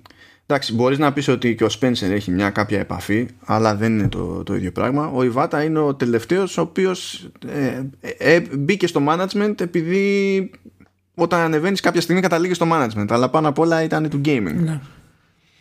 Είναι, είναι πραγματικά και έχω, έχω μια μικρή ανησυχία ακριβώς γιατί δεν έχουμε αρκετές πληροφορίες για τις νέες γενιές σχεδιαστών στην Nintendo λόγω της ιεραρχίας και της μυστικότητας που έχει αυτή η εταιρεία για τους δημιουργούς της είναι, είναι πάντα πιο εύκολο τα μεγάλα κεφάλαια να φαίνονται πρώτα ακόμα και αν είναι 70 χρονών ας πούμε οπότε δεν ξέρω πραγματικά τι ακολουθεί ε, μετά από αυτή τη γενιά το οποίο θα σε περιλάβει και τον Αονούμα πλέον μέσα σε αυτή τη γενιά που φεύγει ε, η οποία ξεκίνησε στην ουσία με, το, με τον Ιβάτα ως στέλεχος γιατί και ο Μιγιαμότο τώρα πάνω κάτω στέλεχος είναι τα τελευταία χρόνια άσχετα αν λέει ότι ε, μ' αρέσει να φτιάχνω παιχνίδια και αυτό θέλω κτλ. Ε, οπότε ναι, θα έχει ενδιαφέρον να δούμε γενικά. Καλά, όταν θα έρθει η ώρα να την κάνει όντως ο Μιγιαμότο, η εταιρεία θα μπει στη διαδικασία να αναφέρει κάποια ονόματα γιατί αν μη τι άλλο θα πρέπει να πουλήσουν κάποιο story στους μετόχους γιατί έτσι λειτουργεί η πραγματικότητα πριν το πουλήσουν σε οποιονδήποτε άλλο. Κάτι, κάτι ναι, θα δεν, πει. υπάρχει, δεν υπάρχει περίπτωση. Αν υπάρχει κάποια τέτοια σύντομη αποχώρηση του Μιγιαμότο, υπάρχει ολόκληρη διαδικασία τώρα. Δεν είναι εύκολο αυτό το πράγμα. Καταρχάς, μόνο και μόνο ότι θα σταματήσει, σίγουρα η μετοχή της Nintendo θα, θα έχει προβλήματα. Ναι, εντάξει. Ε, θα, θα, ε, για τρει-τέσσερι μέρες Ναι, μετά, θα, μετά θα, βγάλει, θα βγάλει άλλο ένα τρέιλερ για το sequel του Breath of the Wild. ναι, θα βγάλει μια καπέλα DLC για το Animal Crossing. ναι, και αυτό, σωστά. Λοιπόν, Λοιπόν, ωραία. ωραία. Το- τώρα βγαίνουμε από το τούνελ. Τώρα ήρθε η ώρα να ασχοληθούμε με το τι διάλογο παίζαμε αυτή την περίοδο, Ηλία. Οκ. Για πες μου, γιατί έχεις, ε, έχεις, είπες κάποια, έχεις κάποια πράγματα να αναφέρεις οπωσδήποτε; Καλά, έχω μια τετράδα. Τα δύο έχουν λίγο περισσότερο ζουμί από τα άλλα δύο. Το ένα είναι για χαβαλέ. Δηλαδή, προς έκπληξη κανενός, ε, έπαιξα κι άλλο, κι άλλο Valhalla. Βέβαια, in my defense. Ήταν για ε, εποχιακό in-game event. Καταλαβαίνω την τροπή αυτό που λέω, αλλά bear with me. Ε, στο οποίο, ρε παιδί μου, για να κάνεις ό,τι έπρεπε να κάνεις, δεν χρειαζόταν ούτε να μετακινηθείς. Ήταν όλο σε μια συγκεκριμένη τοποθεσία. Οπότε, όπως καταλαβαίνεις, ήταν φάση. Κάνουμε λίγο ξεπέτα μέσα στη, στην ημέρα, μπαμ μπαμ, ένα τεταρτάκι. Αλλά το πιο χρήσιμο από αυτό το περιεχόμενο ήταν ε, το, το πώς μπάγκαρε. Γέλασα. Γέλασα απίστευτα. ε, σε κάποια φάση πηγαίνω σε μια δοκιμασία με τοξοβολία, ρε παιδί μου. Τελειώνω τη δοκιμασία. Οκ. Ε, και, και προχωράω μετά εκεί πέρα στο, στον καταυλισμό και βλέπω ότι κάτι προεξέχει από, το, από τον Eivor και λέω τι διάολο και του έχει μείνει καρφωμένο στο χέρι για κάποιο άγνωστο λόγο ένα βέλος. Και το, έχει- το, πηγα- το πηγαίνει βόλτα. Δεν με πέτυχε κανένα βέλος. Είναι το βέλος που είχε κολλήσει στο χέρι από το animation που κάνει για να ας το πούμε οπλίσει το τόξο στο event και το πήγαινα βόλτα. Έπρεπε να κάνω quit το παιχνίδι για να εξαφανιστεί το βέλος, ρε παιδί μου, από τη φάση. Για χαρά. Ένα άλλο event που είχε, που ήταν ε, hand-to-hand combat, ρε παιδί μου. Γενικά αυτά τα, τα, τα events ήταν αγκαρία, το event ήταν μούφα. Γι' αυτό δεν θα πω περι- Ήταν μούφα, ξεκάθαρα. Αλλά ε, ε, γέλαγα με τα bugs. Έπαιζα ρε παιδί μου μερικές φορές, κέρδιζα ξέρω εγώ τους γύρους κτλ. Λειτουργήσε το event μερικές φορές. Μετά τις πρώτες μέρες έπαψε να λειτουργεί. Πήγαινα στην τέταρτη μάχη από τις 10 και ο αντίπαλός μου ξεκινούσε νεκρός εγώ δεν μπορούσα να κουνήσω τον Eivor καθόλου δεν μπορούσα να κάνω καμία κίνηση δεν μπορούσα να μπω στο μενού του παιχνιδιού τίποτα. Έπρεπε να κάνω quit. Και ξανά και, ξα... και κάθε φορά πάθαινα το ίδιο. Στις τρεις μάχες που πρόλαβαν να δουλέψουν μέχρι να φτάσω στην τέταρτη μερικοί χαρακτήρες αποφάσιζαν ότι θα κινούνται 1,5 μέτρο στον αέρα. Και θα μένουν εκεί και εγώ θα ρίχνω μπουνίδια στα, στις, στις, στις μπότες τους και για κάποιο λόγο Α. κερδίζω θα λειτουργεί και ο, η μάχη αλλά το αγαπημένο μου ήταν ότι κάθε φορά που κόλλαγε αυτό το event και έκλεινα το παιχνίδι έκανα quit και το ξαναφόρτωνα ο Eivor ήταν μεθυσμένος Έλα ρε εσύ. Πολύ Είδαμε όλα τα bugs σε αυτό το, σε αυτό το festival event. όλα τα bugs. Ενώ το έχουν πατσάρει το παιχνίδι και τα χοντρά έχουν μαζευτεί, κάνανε κάτι εποχιακό για τις γιορτές και ήταν το ένα bug πάνω στο άλλο. Αμάν, αμάν. Οπότε για τους λάθος λόγους καλά πέρασε. Μπορώ να πω. Εντάξει. Για χαρά, για χαρά. Εντάξει. Τα έχει ακόμα, θέλει ακόμα αρκετά πατσάκια το. Θέλει, το θέλει. Γιατί στους- ένα μεγάλο έχει- βγάλανε πριν τις γιορτές, μετά πλακώσαν οι άδειες και έχει Ναι. δρόμο ακόμα Έχει, αυτό. έχει, έχει και, έχει και σημαντικά bugs τα οποία μπορούν να σου τύχουν και να ακολουθήσει το παιχνίδι αν μπορεί να το τελειώσει, ας πούμε. Ε, όσοι είναι αρκετά άτυχοι δηλαδή. Ναι, ευτυχώς αυτό δεν μου έτυχε. Μου, μου σκαλώσανε quests και έπρεπε να κάνεις αλχημία εκεί για να νιώσεις το σύστημα. Έτσι, ήθελε υπομονή και επιμονή. Αλλά ευτυχώς δεν μου έκοψε την πρόοδο σε τέτοιο. Ε, σε, σε, σε side, side quest, σε world event μου έχει τύχει όμως. Δηλαδή έχω ένα συγκεκριμένο ας πούμε που δεν κάνει trigger με την καμία. Αλλά είναι side quest, εντάξει, δηλαδή δεν τα βάφω καν μαύρα. Δες τώρα, δεν Ω. βάριες. Anyway. Μετά έπαιξα το πρώτο παιχνίδι του, του Joseph Fares. Ε, το Brothers A Tale of Two Sons που το είχα στο, στο μενού τέλος πάντων για πάντα δηλαδή το, το είχα σταμπαρισμένο αυτό πριν καν ανακοινωθεί το A Way Out. Τόσο πολύ. Πριν ανακοινώσει το δεύτερο του παιχνίδι εγώ και καλά είχα στο πρόγραμμα κάποτε να παίξω τον Brothers. Και το κατάφερα τώρα. Δεν ξέρω γιατί. Τώρα το κατάφερα. Ε, γενικά ελπίζω όποιος έχει παίξει το παιχνίδι να μην είδε το, να μην έβαλε μετά το βίντεο με το σχολιασμό του Φάρες.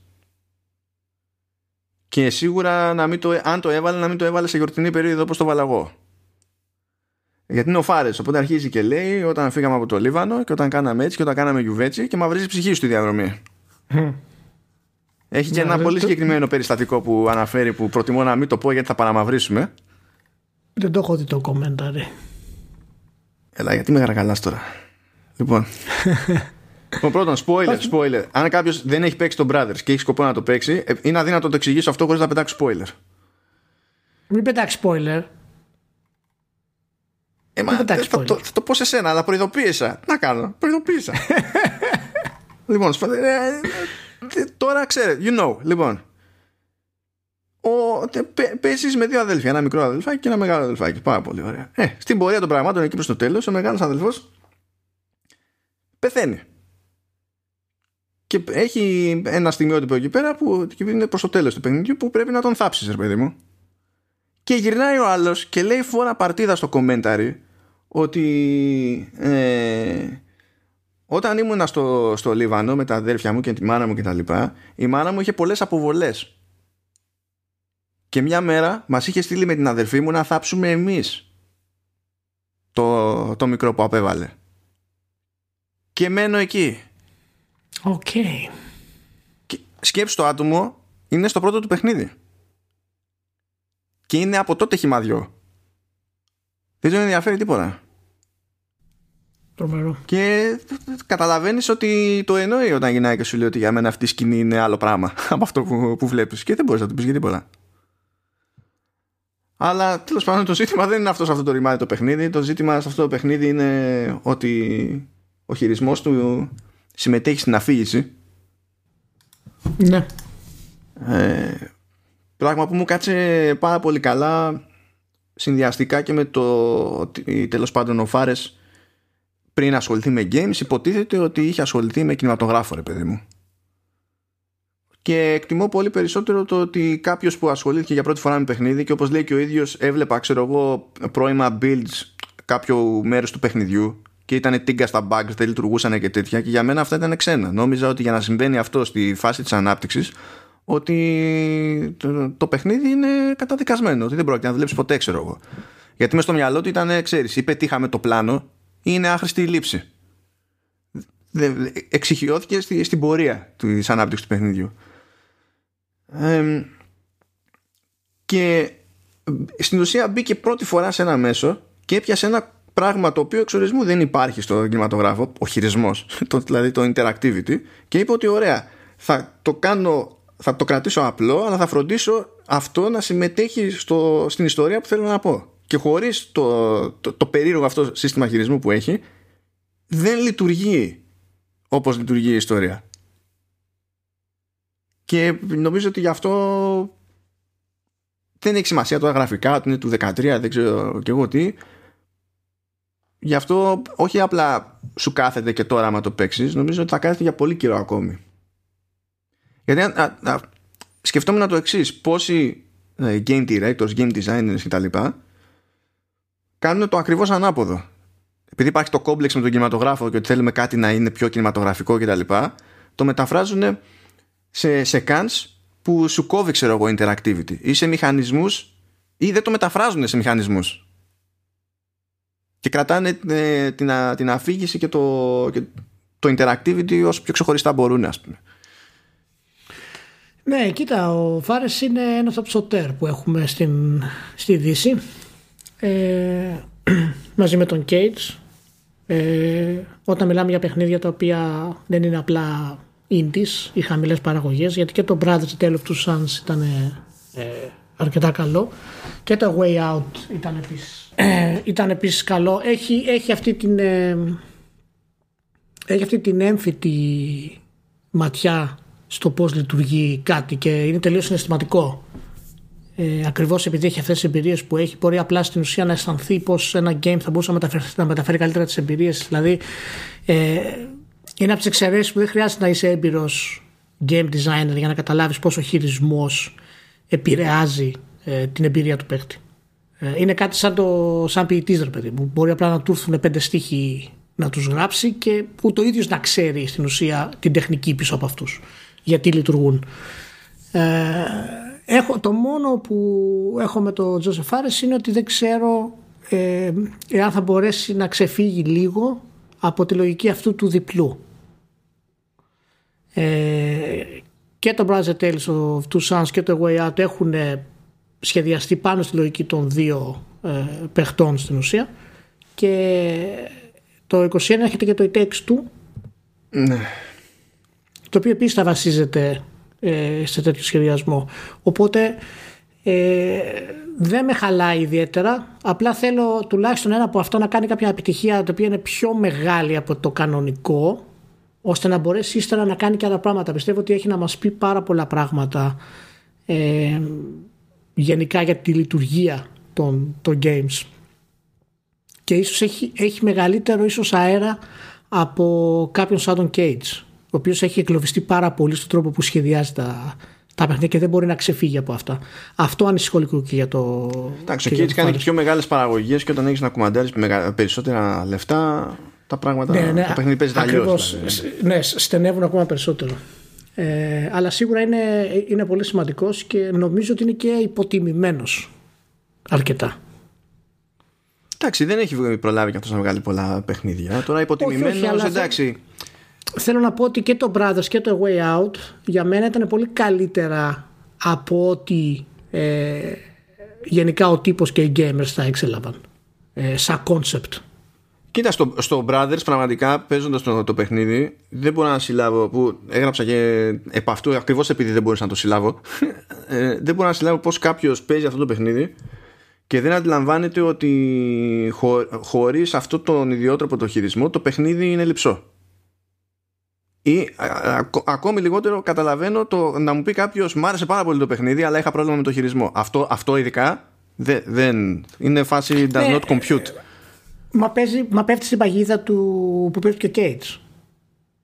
Ότι δεν είναι παιχνίδι αυτό. Δεν ε, μετράει επιλογές μου. Δεν αισθάνομαι ότι παίζω, παραδείγματος χάρη. Είναι δηλαδή, α, από άλλη πλευρά φυσικά, αλλά ξέρεις, είναι το ίδιο στην ουσία ε, επιχείρημα. Ε, εντάξει, είναι.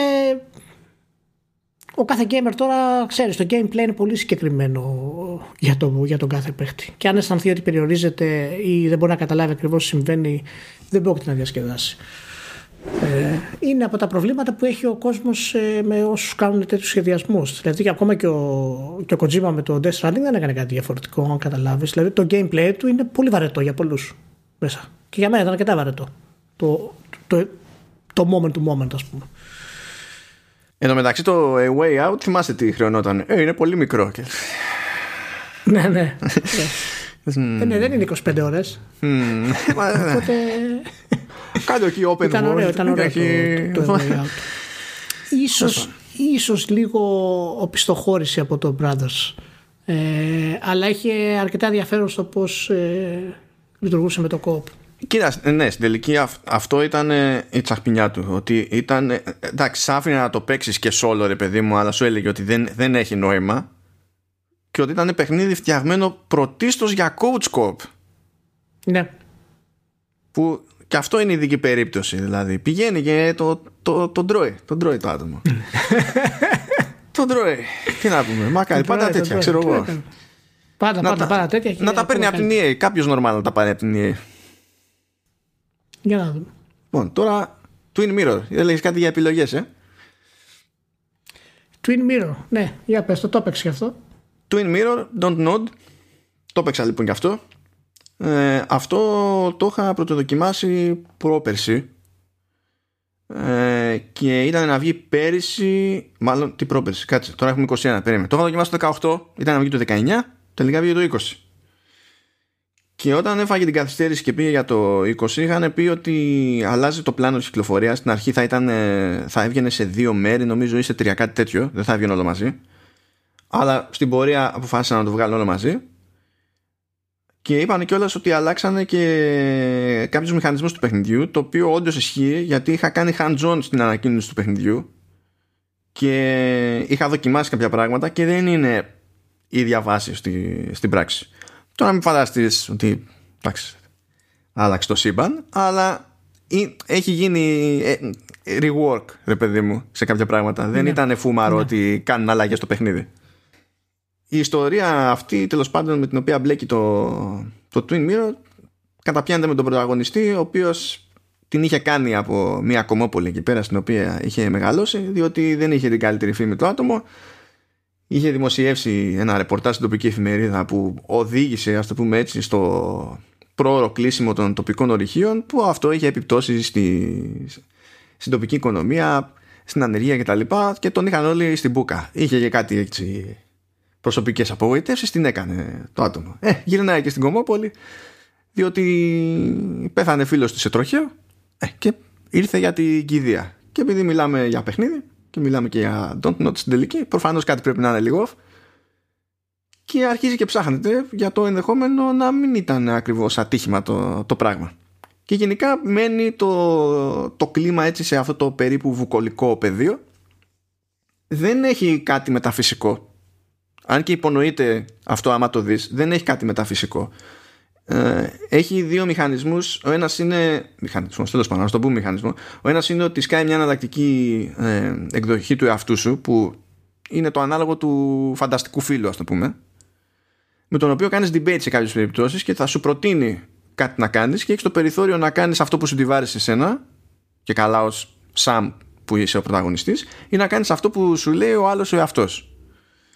Και υποτίθεται ότι τέτοιου είδους ε, περιθώρια σκάνε σε κάποια σχετικά ας το πούμε έτσι πιο κομβικά σημεία που μπορεί να έχουν καμιά επίπτωση παραπάνω προχωρώντας. Αυτό είναι το ένα της υπόθεσης. Το άλλο είναι το λεγόμενο Mind Palace γιατί υποτίθεται ότι το, ο Σάμος χαρακτήρας έχει πολλαπλά ψυχολογικά έχει θέμα προσοχής και σαν να λέμε ότι είναι και στο φάσμα του αυτισμού από την άποψη ότι αντιλαμβάνεται κάπως αλλιώς στη στοιχεία του περιβάλλοντος λεπτομέρειες εδώ και εκεί και κατά τα άλλα μπορεί να χάνεται τελείως σε μια συζήτηση με κάποιον άλλο να μην δίνει καμία σημασία, να μην κάνει engage καθόλου. Αλλά αυτό υποτίθεται ότι του δίνει το περιθώριο να παρατηρήσει και να συνδυάσει πληροφορίες κτλ. Αλλά αυτά ποτέ δεν γίνονται τελικά μεταφυσικά. Όλο το υπόλοιπο παιχνίδι είναι ένα τυπικό adventure. Στη φάση πάμε από τη μία τοποθεσία στην άλλη τοποθεσία και πρέπει να βρούμε ε, στοιχεία που δεν είναι αντικείμενα που θα κάνουμε combine για να λύσουμε κάποιο γρίφο. Είναι περισσότερο στοιχεία που θα μας βοηθήσουν να βγάλουμε άκρη και να φτάσουμε συμπεράσματα στο Mind Palace ξέρω εγώ και τέτοια. Δεν είναι συγκλονιστικά φιλόδοξο μηχανικά. Βασικά γενικά δεν είναι φιλόδοξο μηχανικά. Η ιστορία του όμως δεν είναι άσχημη. Φαίνεται στο τέλος βασικά που κάνει μια τσαχμινιά την οποία προφανώς δεν μπορώ να μοιραστώ. Ε, αλλά βάζει τον παίκτη σε μια ας το πούμε περίεργη θέση και το κάνει by design με τρόπο τέτοιο ώστε να μην υπάρχει κάθαρση, να είναι αδύνατο να υπάρχει κάθαρση. Και αυτό ήταν, ήταν αρκετά ok. Αυτό που δεν είναι ok ε, είναι οι ερμηνείες. Δεν υπάρχει ούτε ένας στο cast να βαριέται εκεί πέρα. Δεν ξέρω γιατί είναι τόσο off. Τι νευριάζει ο άλλος. Τι ήρεμο είναι. Τι μόλις ξύπνησε. Τι τα έχει πει. Τι δεν ξέρω. Είναι, όλοι μιλάνε flat. Ελάχιστες εξαιρέσεις. Αυτό που έβλεπα εγώ ήταν, δηλαδή νόμιζα ότι είχα να κάνω με ρομπότ. Δεν ξέρω γιατί το πήγανε τόσο, τόσο χαλιά εκεί πέρα. Ε, δεν το έχω παίξει το Twin Mirror, αλλά από αυτά που λες και αυτά που έχω διαβάσει γενικά, ε, από ό,τι φαίνεται είναι one trick pony ή don't know τελικά. Είναι από τις αγαπημένες μου εταιρείες. Ε, και θεωρώ το Life is Strange σαφέστατα μέσα στα 10 σημαντικότερα παιχνίδια της προηγούμενης γενιάς. Αλλά ρε Μάνο, η εξέλιξή τους ε, δεν ήταν η αναμενόμενη. Δηλαδή, εντάξει, το Life is Strange 2 να μην είναι τόσο καλό όσο το 1. OK. Okay. Δεν χρειάζεται να είναι τόσο καλό όσο το 1. Sequel είναι. Αλλά ήταν πολύ ανισόρροπο στην ποιότητά του. πάρα πολύ. Ε, και με τα θέματα χαρακτήρων και με τις σχέσεις και με το γράψιμο. Μετά ήρθε το Vampire φυσικά, μετά ήρθε το Tell Me Why το οποίο στην ουσία δεν ασχολείται πραγματικά με το θέμα που πρέπει να ασχοληθεί. Ε, δεν φτάνει μάλλον στο επίπεδο που θα περίμενε κανείς. Ήταν πολύ μικρό, ήταν πολύ απότομο ε, και τώρα φτάνει στο, σε αυτό που μου λες, το Twin Mirror, το οποίο μου λες ότι έχει καλό story γενικά, αλλά από θέμα ξέρεις ερμηνεών ε, δεν αποφέρει. Και καλά, το σχεδιασμό του gameplay τώρα είναι και αυτό. Όχι, το, ε, με εξαίρεση αυτούς τους δύο μηχανισμούς, όλο το υπόλοιπο, που δεν είναι κάτι ιδιαίτερο κι αυτή έτσι, όλο το, το υπόλοιπο είναι πραγματικά 3D adventure by the numbers. Είναι, ναι. δεν, δεν έχει κάποια ιδιαίτερη φιλοδοξία. Εμένα μου δίνει την εντύπωση ότι το παιχνίδι αυτό υπάρχει περισσότερο επειδή κάποιος ήθελε να πει τη συγκεκριμένη ιστορία και είπε: Ωραία, τι θα κάνουμε γι' αυτό, γιατί πρέπει να είναι παιχνίδι. Παρά κάτι άλλο. Ενώ το Vampire, ας πούμε, παρά τα προβλήματά ναι. του, μπορούσες να πεις ότι είχε φιλοδοξία. Είχε έναν όγκο, είχε κάποια συστήματα. Δοκιμάσανε κάποια πράγματα, ξέρω εγώ, παιδί μου. Ναι, είχε, είχε κάτι. Απλά δεν. Και το Vampire και το Tell Me Why και το Tell Mirror φαίνονται σαν ε, κυκλοφορίες που το μοναδικό σκοπό είναι να μεγαλώσει τον brand της εταιρείας. Ε, είναι είναι τελείως ε, κυκλοφορίες οι οποίες είναι χωρίς συγκεκριμένο στόχο χωρίς συγκεκριμένο build-up, χωρίς συγκεκριμένη προώθηση. Ε, είναι περίεργο αυτό το πράγμα. Και για μένα αυτό σημαίνει ότι υπάρχει κάποιο πρόβλημα μέσα στην εταιρεία. Εγώ θα περίμενα μετά το Life is Strange 2, το οποίο και αυτό πήγε αρκετά ok, ε, να επικεντρωθούν, να βγάλουν ένα παιχνίδι ε, το οποίο θα ήταν καλύτερο από τα προηγούμενα δύο, θα ανεβάζαν σε επίπεδο και το story τους και τους χαρακτήρες και το γράψιμό τους και τους μηχανισμούς τους και όχι να κάνουν αυτό το πέρα δόθε με το Vampire μετά με το ε, Tell Me Why ξαφνικά τρία επεισόδια από το πουθενά. Μετά θα βγάλουμε το Twin Mirror ε, επεισόδια θα το βγάλουμε τελικά ολόκληρο. Κάτι υπάρχει στην εταιρεία. Κάτι υπάρχει στην εταιρεία.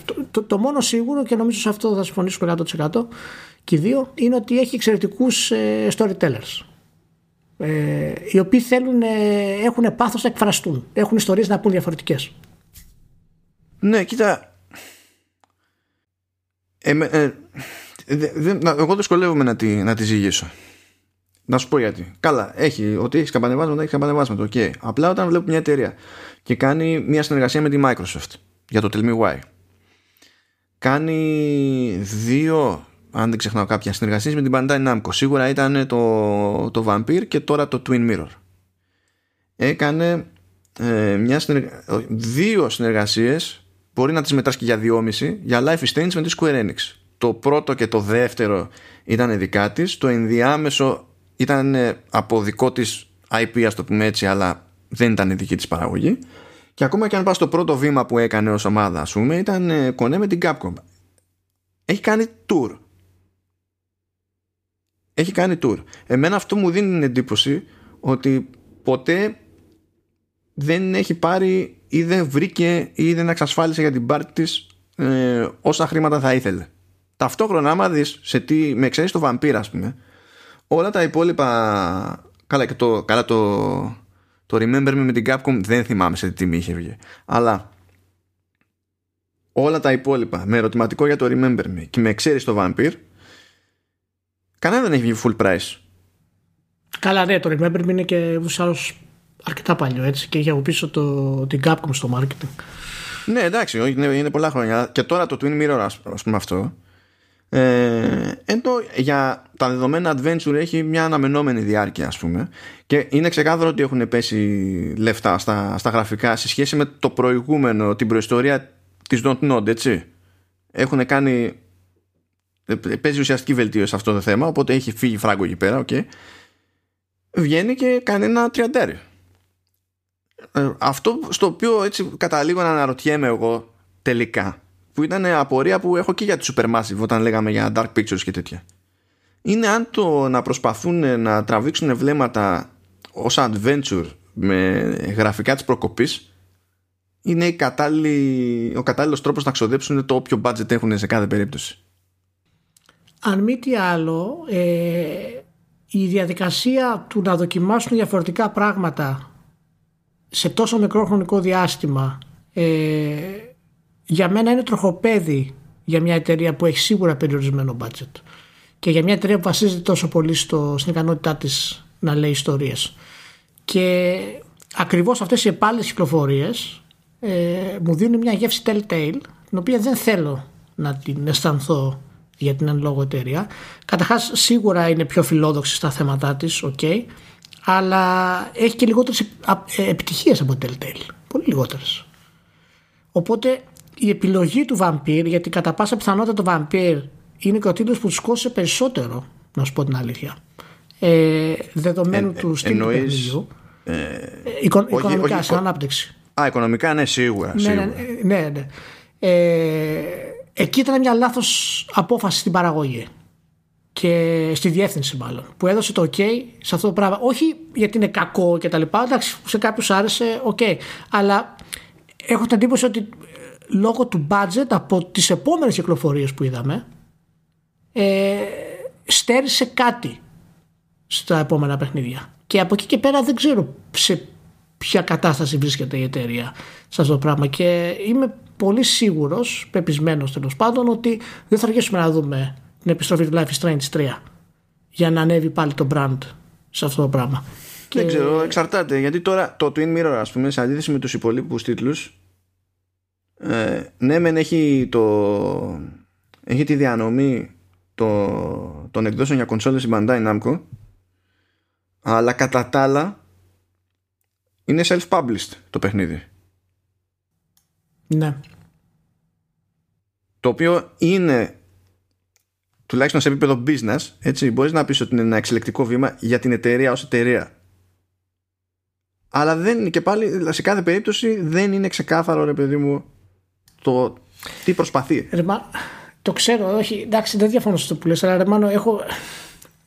Δηλαδή τώρα πόσες εταιρείες μπορούν να κάνουν self-publish στην πραγματικότητα; Εντάξει, καθώς το, το digital πηγαίνει, κοντά να φτάσει στο 100%, ε, όσο να πεις είναι πιο εύκολο. Εντάξει, ξέρω. Ε, ναι, αλλά δεν βγαίνουν τα, τα έξοδα αρέσει, για αυτό το πράγμα, για μια εταιρεία. Δηλαδή, ας πούμε, εδώ η IO, ας πούμε, που έχει το κορυφαίο brand, το Hitman, ε, οριακά επιβίωσε, ας πούμε, και πέρασε στην ανεξαρτησία. Δεν είναι εύκολο τώρα για την Don't Know μια τόσο μικρή εταιρεία να πει: Εγώ θα κάνω τη γουστάρο, θα βγάζω παιχνίδια και θα τα πουλάω μόνιμο, ας πούμε. Είναι δύσκολο και με ανησυχεί λίγο αυτό το πράγμα. Στη συμπαραγωγή του παιχνιδιού ήταν ε, μια άλλη εταιρεία που λέγεται Shibuya Productions. Μάντεψε που, που έχει έδρα, Ηλία. Πού, πού έχει έδρα; Στο Μονακό.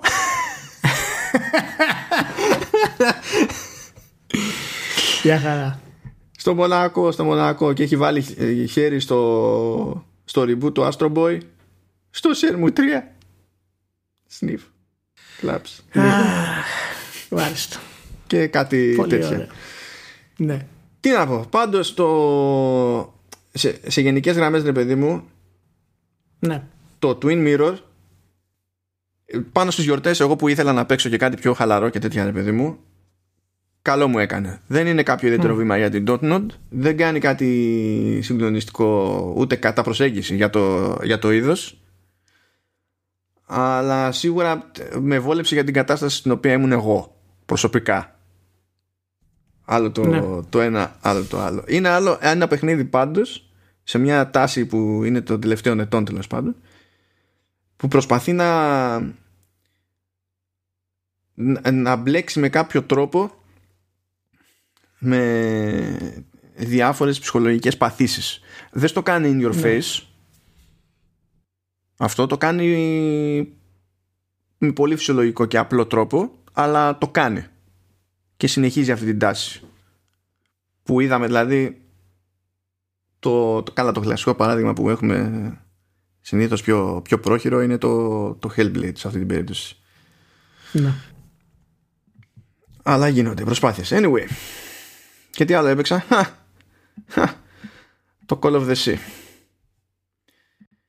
το έχεις πάρει χαμπάρι το Call of the Sea Ηλία; Ναι ναι ναι, ναι το έχω στα υπόψη Λοιπόν, το Call of the Sea είναι ένα πολύ περίεργο συνδυασμό πραγμάτων.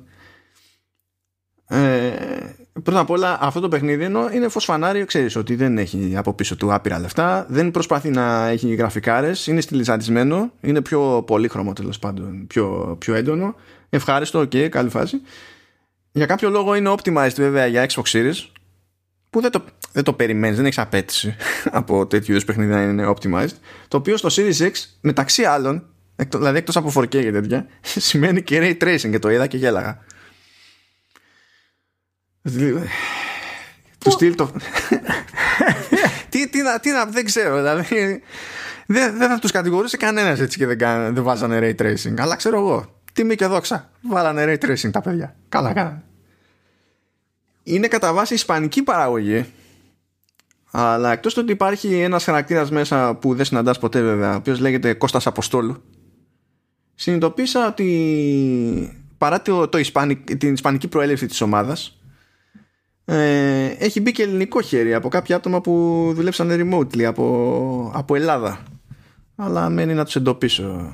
Και άμα συνειδητοποιήσω ότι είναι κανένας γνωστός και το μαθαίνω μέσω λαμίας αυτό, θα το κάψω στο σπίτι. Ελπίζω να έχει και δεύτερο. Έχουμε λίγο απειλές από ό,τι ακούτε. ε, ναι, Έλληνες developers και PR. Είναι από, από άλλο πλανήτη το κάθε τι. Τέλος πάντων. Ε, έχω τους καημούς με σε αυτά τα θέματα. Είναι τελείως κλασικού τύπου adventure. Είναι χωρισμένο σε έξι κεφάλαια, στα πούμε ο Θεός να κάνει επίπεδα. Και, ξέρει, και έχεις αντιμέτωπος με κάποιους γρήφου που, αν εξαιρέσεις τέλος πάντων. Ούτε καν, ούτε καν την αρχή. Κατά μία έννοια είναι σαν να έχεις έναν περίπου έναν μεγάλο γρίφο ή άντε δύο, ξέρω εγώ, που ένας οδηγεί στο, στον άλλον σε κάθε, σε κάθε επίπεδο. Και δεν είναι. Εντάξει, με ξέρεις το πρώτο chapter που είναι πρώτο chapter στην τελική, okay. Οι, οι γρίφοι παρακάτω ζορίζουν, αλλά δεν το ξεφτιλίζουν. Δεν, δεν περιμένει, παιδί μου, το παιχνίδι από σένα να σκεφτείς κάποια παράλογα πράγματα. Οπότε τι κάνει; Κάθε φορά που πηγαίνει σε μια νέα τοποθεσία σε ένα νησί που υποτίθεται ότι επισκέπτεσαι ως ηρωίδα, για να μάθεις τι έχει γίνει με το σύζυγό σου κτλ βρίσκεις εγκαταλειμμένες ξέρω εγώ σκηνές και που είχαν στήσει είχε στήσει αποστολή με την οποία ήταν ο σύζυγος και εκεί πέρα βρίσκεις έγγραφα, σημειώσεις και διάφορα άλλα πραγματάκια που ναι σου δίνουν στοιχεία για την ιστορία γιατί δεν συναντάς ποτέ κάποιον να μιλήσεις είσαι μόνη σου ρε παιδί μου και προχωράς αλλά σου δίνουν και βοήθεια, βοήθεια, σου δίνουν και στοιχεία για να κατανοήσεις το ποιόν του γρίφου και να μπορέσεις να τον λύσεις. Το οποίο βγάζει νόημα στη, στη ροή των πραγμάτων γιατί και η ομάδα που είχες σκάσει πριν από σένα εκεί πέρα αυτό προσπάθησε να πετύχει. Οπότε είναι και λογικό να έχει κάποιες σημειώσεις που να σχετίζονται με τους γρίφους. Αυτό δεν ισχύει μέχρι το τέλος του παιχνιδιού αλλά το μοτίβο είναι, είναι αυτό. Και η διαδικασία αυτή είναι ευχάριστη. Σκάς, μαζεύεις info σου περνάει οτιδήποτε χρήσιμο στο σημειωματάριο το οποίο σκάει με ένα κουμπάκι και προσανατολίζει κατευθείαν και με την ησυχία σου όλα είναι ζήτημα λογικής δεν αισθάνεσαι καραγκιόζης και το προχωράς αλλά το story έτσι όπως προκύπτει και είναι πολύ ωραία δοσμένο στην αφήγηση που αναλαμβάνει η ίδια η ηρωίδα είναι πολύ καλή η τύπησα που έχει κάνει το voice over βασικά πάρα πολύ καλή ναι ε, κάτσα θυμηθώ τώρα και, και, που αλλού, και που αλλού ήταν η συγκεκριμένη. Γιατί, γιατί θυμάμαι που πέτυχα τους τίτλους, αλλά φυσικά η μνήμη είναι αυτή που είναι. Λοιπόν, ήταν. Ναι, είναι η CC Jones που είχε περάσει από Firewatch και, και The Walking Dead. Ε, το πάει πολύ καλά τέλος πάντων αυτό. Αλλά το θέμα είναι ότι όλο αυτό που μαθαίνεις ότι έχει συμβεί καταλήγει και έχει να κάνει με σένα. Αλλά έτσι όπως σου έρχεται η πληροφορία είναι, είναι στημένο το story ώστε να σου δημιουργεί μια προσωπική ανησυχία και γι' αυτό υποτίθεται ότι μπορεί να πετύχετε σε περιγραφές για το ποιόν του παιχνιδιού τέλος πάντων κάποιες πολύ έτσι γενικόλογες αναφορές σε Lovecraft και τα λοιπά δεν το εννοούν σε τέτοιο βαθμό το εννοούν σε πολύ high concept ας το, Ας το θέσουμε έτσι. Και αυτό το, το, το, πετυχαίνει, το, το βρίσκει το, το ζύγι. Οπότε πέρασα πιο καλά από ότι περίμενα σε αυτή την περίπτωση. Πάλι και λόγω διάθεσης, γιατί πραγματικά όπως βλέπεις με ξέρεις το Βαλχάλα δεν έπαιξα τίποτα που να μπορεί να θεωρηθεί action μέσα στις γιορτές, γιατί δεν την πάλευα. Δεν, δεν ήταν το μυαλό μου σε, σε αυτή τη φάση. Α, α, α, μια λεπτομέρεια που μου κάτσε εκεί στο, στο τελείωμα του παιχνιδιού είναι τελειώνει το παιχνίδι και σκάνε credits. δεν σου λέει a game by τάδε. Σου λέει a story by τάδε, που είναι out of the blue, που είναι η, η ονομασία ναι. της ισπανικής ομάδας. Γιατί όντως φαίνεται από το παιχνίδι ότι ο καημός τους τέλος πάντων ήταν το, το story. Μπορεί να μην έχουν ένα μάτσο voiceovers, μπορεί να, μην, να είσαι μόνος στο νησί, να μην διασταυρώνεις ποτέ με κανένα, να μην έχει διαλόγους κτλ. Αλλά αυτό που κάνει καλύτερα τελικά το παιχνίδι είναι να σου πει την ιστορία που θέλει όπως τη θέλει. Και έτσι καταλήγει να είναι ένα καθόλου χαριτωμένο adventureάκι. Έχω να πω. Ωραία. Με ray tracing, ε; ε. Αυτό. Να το ξανά. Πολύ ωραία. Ναι, αυτό μας έλειπε, αυτό μας έλειπε τώρα. Τα γραφικά είναι stylized, αλλά το ray tracing ray tracing. Εντάξει. Για χαρά, για χαρά. Ε... Εσύ δεν ήθελες να περάσεις τις γιορτές το, το ίδιο ήρεμα, από ό,τι καταλαβαίνω; Εντάξει, κοιτάξτε, εγώ είχα διάφορες εκκρεμότητες ε, και ασχολήθηκα, ασχολήθηκα πολύ με το Yakuza το Like a Dragon, το όνομα Sky το Next Gen και το Hades.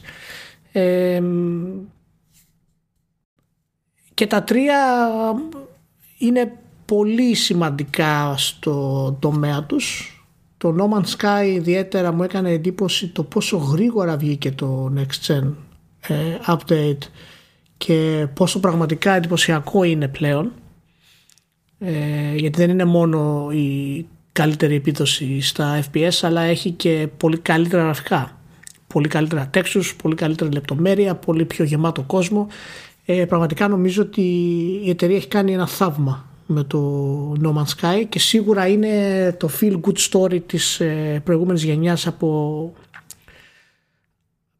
από όπου και να το πιάσεις γενικά. Από το πώς ξεκίνησε, με το πώς έγινε το deal με τη Sony, με το πώς έπεσε, με το πώς ξανανέβηκε, πώς ο Μιούρεϊ απέκτησε πάλι την εμπιστοσύνη του κοινού. Πραγματικά μια εκπληκτική ιστορία. Ε, το Hades είναι όντως ε, τόσο καλό όσο, όσο ακούγεται, αρκεί να είστε φαν του συγκεκριμένου είδους. Ε, κάνει πολύ ωραία πραγματάκια, έξυπνα. Ε, δένει την ιστορία πάρα πολύ με το back and forth ε, του θανάτου και τον αμυγό σχεδιασμό. Ε, εκπληκτικά voice-over, πολύ on point γράψιμο, δεν κουράζει. Voice-overs ε, έχουν πολύ καλά από το πρώτο παιχνίδι. Από το Bastion. Yeah, είναι, ναι, είναι γενικά έχουν πολύ, έχουν πολύ καλά. Ε, και δοκίμασα διάφορα άλλα που ήθελα να δοκιμάσω καιρό από το, από το Game Pass. Ε, το Yakuza φυσικά ε, είναι πραγματικά μια πολύ ευχάριστη αλλαγή για το παιχνίδι γενικά. Ακόμα έχει βέβαια τη βαρύτητα που έχουν οι τίτλοι Yakuza με τα υπερπολαπλά συστήματα που προσπαθούν να επικοινωνήσουν μεταξύ τους στο παιχνίδι και ε, φυσικά εάν θες όντως να προχωρήσεις ε, πρέπει ξέρεις, να σταματήσεις να ασχολείσαι με μερικά πράγματα. Από το business simulation που έχει μέσα ας πούμε ε, μέχρι απλά τα random dungeons που μπορείς να, να εξερευνήσεις. Σίγουρα έχει ένα πολύ ιδιαίτερο στυλ, πολύ ιδιαίτερο art το γράψιμό του είναι μεν ιαπωνικό αλλά είναι αρκετά βελτιωμένο γιατί είναι πολύ πιο πολύχρωμοι χαρακτήρες. Το να βγάλει τους χαρακτήρες γενικά από τον κόσμο του Ιζιάκουζα ε, τους έδωσε έναν άλλον αέρα και να δουν τα πράγματα απ' έξω. Και έχεις μόνο δηλαδή στην ουσία το βασικό χαρακτήρα που είναι ε, ξέρεις, η βαρύτητα γύρω από τη Γιάκουζα και όλοι οι άλλοι είναι δορυφόροι. Είναι πάρα πολύ ενδιαφέρον σαν στυλ ε, οι μάχες τώρα το turn based είναι επίσης ε, κάτι πολύ λειτουργεί, λειτουργεί. Στην αρχή δεν το αισθάνεσαι ότι θα λειτουργήσει. Εν τέλει λειτουργεί και το αισθάνεσαι, αισθάνεσαι πόσο ρίσκο ήταν αυτός ο, αυτή η απόφαση για την εταιρεία. Ε, γιατί τα συστήματα ξέρεις, αρχίζουν πολύ δειλά και σιγά σιγά ανοίγουν και ξέρεις, γύρω στις 20 ώρες, 25 ε, που βγαίνεις και από tutorials, έτσι, μιλάμε για ιαπωνικό τίτλο, συνειδητοποιείς πραγματικά ότι ε, η εταιρεία αποκτά επιτέλους ε, αυτοπεποίθηση για τα συστήματά της. Και τότε αρχίζουν οι πολλαπλές ε, επιλογές τα abilities. Το να αλλάξεις κλάσεις το να μπορείς να χρησιμοποιήσεις εναλλακτικά τους χαρακτήρες να κάνεις tag team attacks. Ε, και όντως είναι πραγματικά πολύ ωραία. Δεν εντυπωσιάστηκα ιδιαίτερα από τα γραφικά. Ε, Τι είπες για το Dragon Engine; Και όχι, είναι, κοίτα να δεις, από θέμα ανάλυσης και τέτοια είναι μια χαρά κτλ. Αλλά από θέματα τέξους και τα λοιπά είναι πολύ ναι, δεν είναι, δεν είναι. ε, και είναι και απαράδεκτο που έχει pop-in, ας πούμε, texture pop-in σε μια τόσο μικρή πόλη, ας πούμε, σε, στα 10 εκατοστά το δέντρο πετάγεται σε υψηλή ανάλυση, ας πούμε, τα textures. Αυτά είναι απαράδεκτα πράγματα. Ναι, αυτά είναι παρόλες της, της μηχανής βασικά. Ναι, ναι. Ε, και, κοίτα, το έχουν και οι Άπωνες γενικά. Αυτό δεν τους νοιάζει τόσο πολύ αυτό το πράγμα. Δηλαδή και άλλα Ιαπωνικά παιχνίδια δεν τους ενδιαφέρει τόσο πολύ αυτό. Αλλά ούτως ή άλλως είναι και θέμα της μηχανή, ε, όπως λες. Ε, τα δύο στοιχεία που πρέπει να σταθούμε ιδιαίτερα είναι πραγματικά το πώς έχει οριμάσει η εταιρεία στο θέμα της αφήγησης και της πλοκής. Ε, πραγματικά αφήνει το παιχνίδι να αναπνεύσει. Υπάρχουν πολύ μεγάλα κάτσα τα οποία μπορεί να ενοχλήσουν μερικούς. Αλλά γενικά, σαν ε, συνολικό ε, συνολικό εγχείρημα ο τρόπος που λέει την ιστορία και πώς χτίζει τους χαρακτήρες είναι το καλύτερο της σειράς κυριολεκτικά. Ε, είναι πραγματικά πολύ υψηλό το επίπεδο, οι χαρακτήρες αναπνέουν ε, και ενώ έχουν τη γελιότητα από τις βλακίες που κάνουν και τις ιαπωνικές χαζομάρες που έχει το gameplay ε, είναι τρομερό που δεν χάνουν τη βαρύτητα της προσωπικότητάς τους. Μόνο μια ιαπωνική εταιρεία μπορεί να το κάνει αυτό, πραγματικά. Ε, σε τέτοιο επίπεδο γιατί δεν είναι ότι είναι, ξέρεις, ε, αστεί, ξέρω εγώ, ή βλαμμένοι και ασχολούνται με πράγματα από τα οποία είναι βλαμμένα. Είναι αστεί, βλαμμένοι και ασχολούνται με πράγματα τα οποία είναι πολύ σοβαρά. Ναι, ναι, ναι. ναι. Κοίτα, έχει, έχει προϊστορία η σειρά. Δηλαδή, εγώ γι' αυτό την αγαπώ αυτή τη σειρά. Έχει θετική προϊστορία σε αυτό το ζήτημα. Και ακόμη ε, και η προηγούμενη παραγωγή τους που έφτασε στη, στη Δύση που δεν ήταν ε, Yakuza ήταν το Judgment. Το θυμάσαι το Judgment; Ναι, ναι, βέβαια, βέβαια. Το οποίο είναι ένα spin-off, ρε παιδί μου, στην ουσία. Spin-off, spin-off. Έτσι, ναι. okay.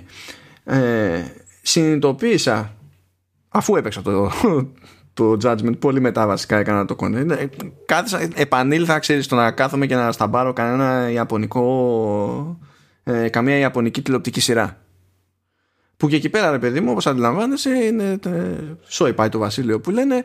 Και εκεί πέρα δίνουν πόνο με μελόδραμα και με σάχλες και τα λοιπά, αλλά συχνά πυκνά μπαίνουν στη διαδικασία να ασχοληθούν και με κάτι πιο σοβαρό. Και έχοντας παίξει όσα Yakuza έχω παίξει και ό,τι είναι spin-off από Yakuza και τα λοιπά και έχοντας δει ό,τι έχω δει από J-drama που λένε ε, στα games οι Ιάπωνες πετυχαίνουν πιο καλά αυτή την ισορροπία σχέση με την τηλεόρασή τους το οποίο είναι γελίο αν αναλογιστείς το πόση προσπάθεια χρειάζεται το ένα και πόση προσπάθεια χρειάζεται το άλλο και πόσα λεφτά χρειάζεται το κάθε πλευρά ναι, ναι. Ε, και το δεύτερο στοιχείο που θέλω να σταθώ πάρα πολύ είναι τα voiceovers. Ε, τα αγγλικά voiceovers είναι καταπληκτικά. Ε, έχει πολύ, έχει κάποια έτσι, σφάλματα, κάποιες ατασταλίες στην απόδοση, αλλά είναι τα καλύτερα αγγλικά voiceovers σε όλη τη σειρά. Ε, και ποτέ δεν αλλάζω. Πάντα τα παίζω ιαπωνικά τα παιχνίδια αυτά. Ναι, καλά, ε, αυτό όχι από κάποια έτσι ναι, όχι από κάποια αυθεντικότητα και τέτοια πράγματα. Ε, απλά ε, η απόδοση της χαζομάρας των ε, Ιαπώνων ε, ναι. στις φωνές τους και τα λοιπά είναι πολύ πιο ε, ξέρεις, ταιριαστή ας πούμε στο τι συμβαίνει στην οθόνη. Κι όμως οι Άγγλοι έχουν καταφέρει και τα έχουν αποδώσει φίλες σε πολύ μεγάλο βαθμό. Και μου έκανε φοβερή εντύπωση αυτό το πράγμα. Είτε πρόκειται για υπερβολικό πάθος, είτε για υπερβολική χαζομάρα, είτε για δραματικότητα, είτε για κλάμα. Έχουν κάνει τρομερή δουλειά. Τρομερή δουλειά. Να θυμίσουμε ε, ότι το Yakuza 2 ήρθε με τα χίλια ζόρια στις δυτικές αγορές και νομίζω στην ευρωπαϊκή, αμερικανική, δεν είμαι σίγουρος ότι είχε κυκλοφορήσει ε, τότε μαζί με την ευρωπαϊκή. Είχε έρθει με τα χίλια ζόρια και δεν είχε αγγλικά voiceovers. Ενώ το πρώτο είχε, με τη Sega στην ουσία να αποφεύγει το έξοδο, διότι δεν είχε πάει τόσο καλά το πρώτο Yakuza και φοβόταν να κάνει την ανάλογη επένδυση για τις δυτικές αγορές. Και από εκείνη τη φάση έχουμε φτάσει σε αυτή τη φάση που περιγράφεις. Ναι, πραγματικά, πραγματικά. Ε, μου έκανε φοβερή εντύπωση. Ε, και φυσικά εντάξει δεν είναι όλα voice overs έτσι, δηλαδή ε, τα διάφορα κείμενο, ναι, ηχητικά, εφέ, ηχητικά εφέ και τα λοιπά στην πόλη παραμένει βέβαια Ιαπωνικό εννοείται πρέπει να κρατήσεις κάτι από αυτό αλλά για όσους θέλουν να κάνουν την αλλαγή εγώ την έκανα για αρκετές ώρες ε, και δεν το μετάνιωσα καθόλου ε, και ειδικά ο Κάσουγκα ας πούμε ε, είναι πολύ καλός. Είναι πολύ καλός. Ε, σε πείθει δηλαδή ότι ξέρεις δεν θα χάσεις άμα τον, ε, τον αφήσεις ας πούμε να παίξει. Ε, οπότε αυτά τα δύο είναι τα βασικά και τρίτο έτσι λίγο πιο μικρούλι είναι ότι ξέρεις η μετάβαση επιτέλους από το Καμουρότσο στη Γιοκοχάμα ε, μετά από 10 χρόνια ας πούμε προσφέρει και παραπάνω προσφέρει όντως ε, μια αλλαγή ε, στη, στο παιχνίδι γιατί καταρχάς είναι τουλάχιστον διπλάσιος σε μέγεθος μπορεί και παραπάνω. Ε, αλλά ειδικά μόνο το layout που είναι διαφορετικό είναι, είναι, είναι πολύ σημαντικό. Το είχαν κάνει και στο Yakuza 2 που ήταν το μισό παιχνίδι και καλά Τόκιο Καμουροτσό και καλά αλλά το άλλο μισό ήταν Όσακα αλλά από τότε παίζει να μην το έχουν ξανακάνει σοβαρά. πούμε, ναι. ναι, ναι, το κάνανε κάπως στο Song of Life στο τελευταίο, το, το φινάλε του, του κύριου. Ε, το οποίο ήταν ε, ένα μικρό κομμάτι του παιχνιδιού, ήταν σε ένα ε, χωριό ας πούμε. Αλλά ξέρεις, ε, είναι ωραίο, είναι ωραίο. Εγώ να σου πω την αλήθεια, σίγουρα αν είχαν περισσότερα χρήματα θα κάνανε μεγαλύτερα πράγματα, αλλά πιστεύω ότι ξέρεις, είναι και θέμα σχεδιασμού ε, το να μπορέσεις να έχεις όλα κοντά ε, να έχεις αυτή τη, αυτό το μέγεθος γιατί σου περνάει αυτή την κλεισούρα ας πούμε των Ιαπωνικών σοκακίων τα οποία πηγαίνεις και έχουν 65 μαγαζάκια σε 4 εκατοστά. Τικ, τικ, τικ, τικ, τικ. Ανοίγεις την πόρτα, μπαίνεις μέσα, χωράνε 4 άτομα. Είναι, είναι χαρακτηριστικό τους, οπότε δεν μπορείς να τους πεις γιατί το κάνετε έτσι. Και απ' την άλλη, να σου πω κάτι. Όταν έχουμε πήξει τόσο πολύ σε open world που τρέχουμε πέρα δόθε σαν του σαν κλητήρες, ε, καταλήγεις και γυρνάς σε κάτι τέτοιο και λες ε, εντάξει ξέρω εγώ καλή φάση γιατί όχι Σωστό, σωστό. Ε, χρειάζεται μια πιο, μια πιο συγκροτημένη εμπειρία. Ιδιαίτερα όταν έχει πολύ ωραία side quest, ε, χαβαλέ. Ε, δηλαδή είναι μια εμπειρία πολύ ολοκληρωμένη. Για μένα πραγματικά είναι από τα καλύτερα RPG των τελευταίων χρόνων. Ε, και σίγουρα ο χαρακτήρας και η ποιότητα του story ε, αφήνουν πολλές υποσχέσεις για το μέλλον της σειράς. Άρα, άρα εύχομαι, να εύχομαι, να άρα πάει, ε, εύχομαι να έχει πάει και καλά από πωλήσεις ε, ε, στη Δύση. Πρέπει να το τσεκάρουμε αυτό. Δεν έχει σημασία. Έσταξε φράγκο η Microsoft. Αυτό φτάνει. έτσι, έτσι. Να, να πούμε για, για την τιμή των όπλων έτσι, ε, ότι ο, ο Ναγκώση έχει πει ότι το Yakuza είχαν προσπαθήσει να το σπρώξουν ανά τα έτη τέλος πάντων και στη Microsoft και στην Nintendo. Δεν είναι ότι για τόσα χρόνια ήταν μόνο σε PlayStation το, το παιχνίδι επειδή η Sega δεν, δεν ενδιαφέρθηκε να το πάει κι αλλού και Microsoft και Nintendo τους δείχνανε άκυρο. Και τώρα τους δείχνουν λεφτά, ειδικά η Microsoft. Ναι. Φαντάζεσαι να προσπαθείς να κάνεις pitch αυτό το πράγμα επί Don Matrix. Και να προσπαθείς να συνεννοηθείς για να καταλάβεις τι του λες βασικά όχι για να πάρεις το πάτη στη σοβαρή. Λοιπόν Θα κάνω ένα συγγνώμη, μια, μια, επαναφορά στο No Man's Sky έτσι, γιατί, πάλι για το πολύ γρήγορο μιας και τυχαίνει και είχα κάτι link σχετικά. Ναι. επειδή είπες επειδή είπες ότι είναι το feel good story της γενιάς και τα λοιπά Νομίζω ότι feel good story είναι κατά μία έννοια για μας. Για μας που τέλος πάντων παίζουμε τι παίζει να παίξουμε ή παίξαμε το παιχνίδι και, και δεν συμμαζεύεται. Γιατί η αλήθεια είναι ότι ο, ο Μάρι έχει μείνει με το παράπονο. Όχι για την εμπορική πορεία του. Εντάξει, OK okay, πηγαίνει η εταιρεία και στην τελική πριν από αυτό είχε τα Joe Danger. Το άλμα έγινε, τελείωσε. Αλλά έχει πει δημοσίως τέλος πάντων ότι η, η θετική ε, οι θετικές δημοσιεύσεις για το No Man's Sky ε, έχουν πολύ μικρότερη εξάπλωση, πολύ λιγότερο traction από, από τις αρνητικές. Που φυσικά ε, ναι, αυτό δεν εκπλήσει κανέναν διότι έτσι λειτουργούν τα πράγματα στην, στην ειδησιογραφία, έτσι λειτουργούν τα πράγματα στην ανθρώπινη ψυχολογία κτλ. Ισχύει σε όλους τους κλάδους, θα ισχύει και στα games. Αλλά ο Μάρε είναι στη φάση που το έζησε όπως το έζησε οπότε τώρα λογικό να του έχει μείνει το, το παράπονο. Ναι όχι νο, νομίζω ότι από τη στιγμή που αυτός ευθύνεται σε μεγάλο βαθμό για την πορεία αυτή ε, ήταν ο βασικός ε, άνθρωπος που ξεκίνησε όλο το hype ε, ακόμα και πολύ κοντά στην κυκλοφορία του τίτλου οπότε έχει μεγάλη ευθύνη. Αλλά πιστεύω ότι όλο αυτό που έχει γίνει θα είναι πολύ καλό για τον επόμενο τίτλο της εταιρείας ε, δηλαδή τώρα μπορεί πραγματικά, τώρα, προφανώς αν δεν ξανακάνει τα ίδια έτσι εννοείται, αλλά εάν όντως είναι σοβαρός και παρουσιάσει ένα παιχνίδι το οποίο υπάρχει όντως με τον τρόπο που το παρουσιάζει, ε, οι gamers δεν θα διστάσουν πλέον να το πάρουν. Οπότε ίσως αυτό το ξέρεις, θα το αισθανθεί καλύτερα σε επόμενο τίτλο. Θέλω να πιστεύω. Γιατί μιλάμε, μάλλον ότι η ομάδα είναι πολύ ταλαντούχα τώρα. Δεν, δεν μιλάμε αστεία. Μιλάμε ότι είναι top of, the, of their game. Γιατί είναι πολύ μικρή ομάδα και αυτά που έχουν κάνει στο No Man's Sky δεν μπορώ να διανοηθώ τι δουλειά έχουν ρίξει. Αλήθεια. Δηλαδή το μόνο που το σκέφτομαι με πιάνει ήλιγκος. Πραγματικά. Είναι θάνατος. Θάνατος. Κάτσε να βοηθήσω λίγο τον ήλιγκο. Και ε, ενδεχομένως και το θάνατο. Δεν ξέρω, εσύ αποφασίζεις. Ναι, ωραία. έχω εδώ τέτοιο, έχω κάτι quotes μπροστά μου. Λέει, Mary suggested a disconnect between the journalists that developers talk to, who are generally well versed in the industry and the way games are made, and the people who are likely to buy the finished product. Καμία έκπληξη εδώ πέρα. Ο ειδικό τύπο προφανώ έχει ένα disconnection με το, με το μέσο αγοραστή, διότι δεν γίνεται αλλιώ. Έτσι κι αλλιώ. Συνεχίζει όμω, λέει: In our heads, we always think and still do. When I'm talking to, to press, I feel like, well, I'm talking to you who completely understands how game development works. Πες μου πόσο αστείο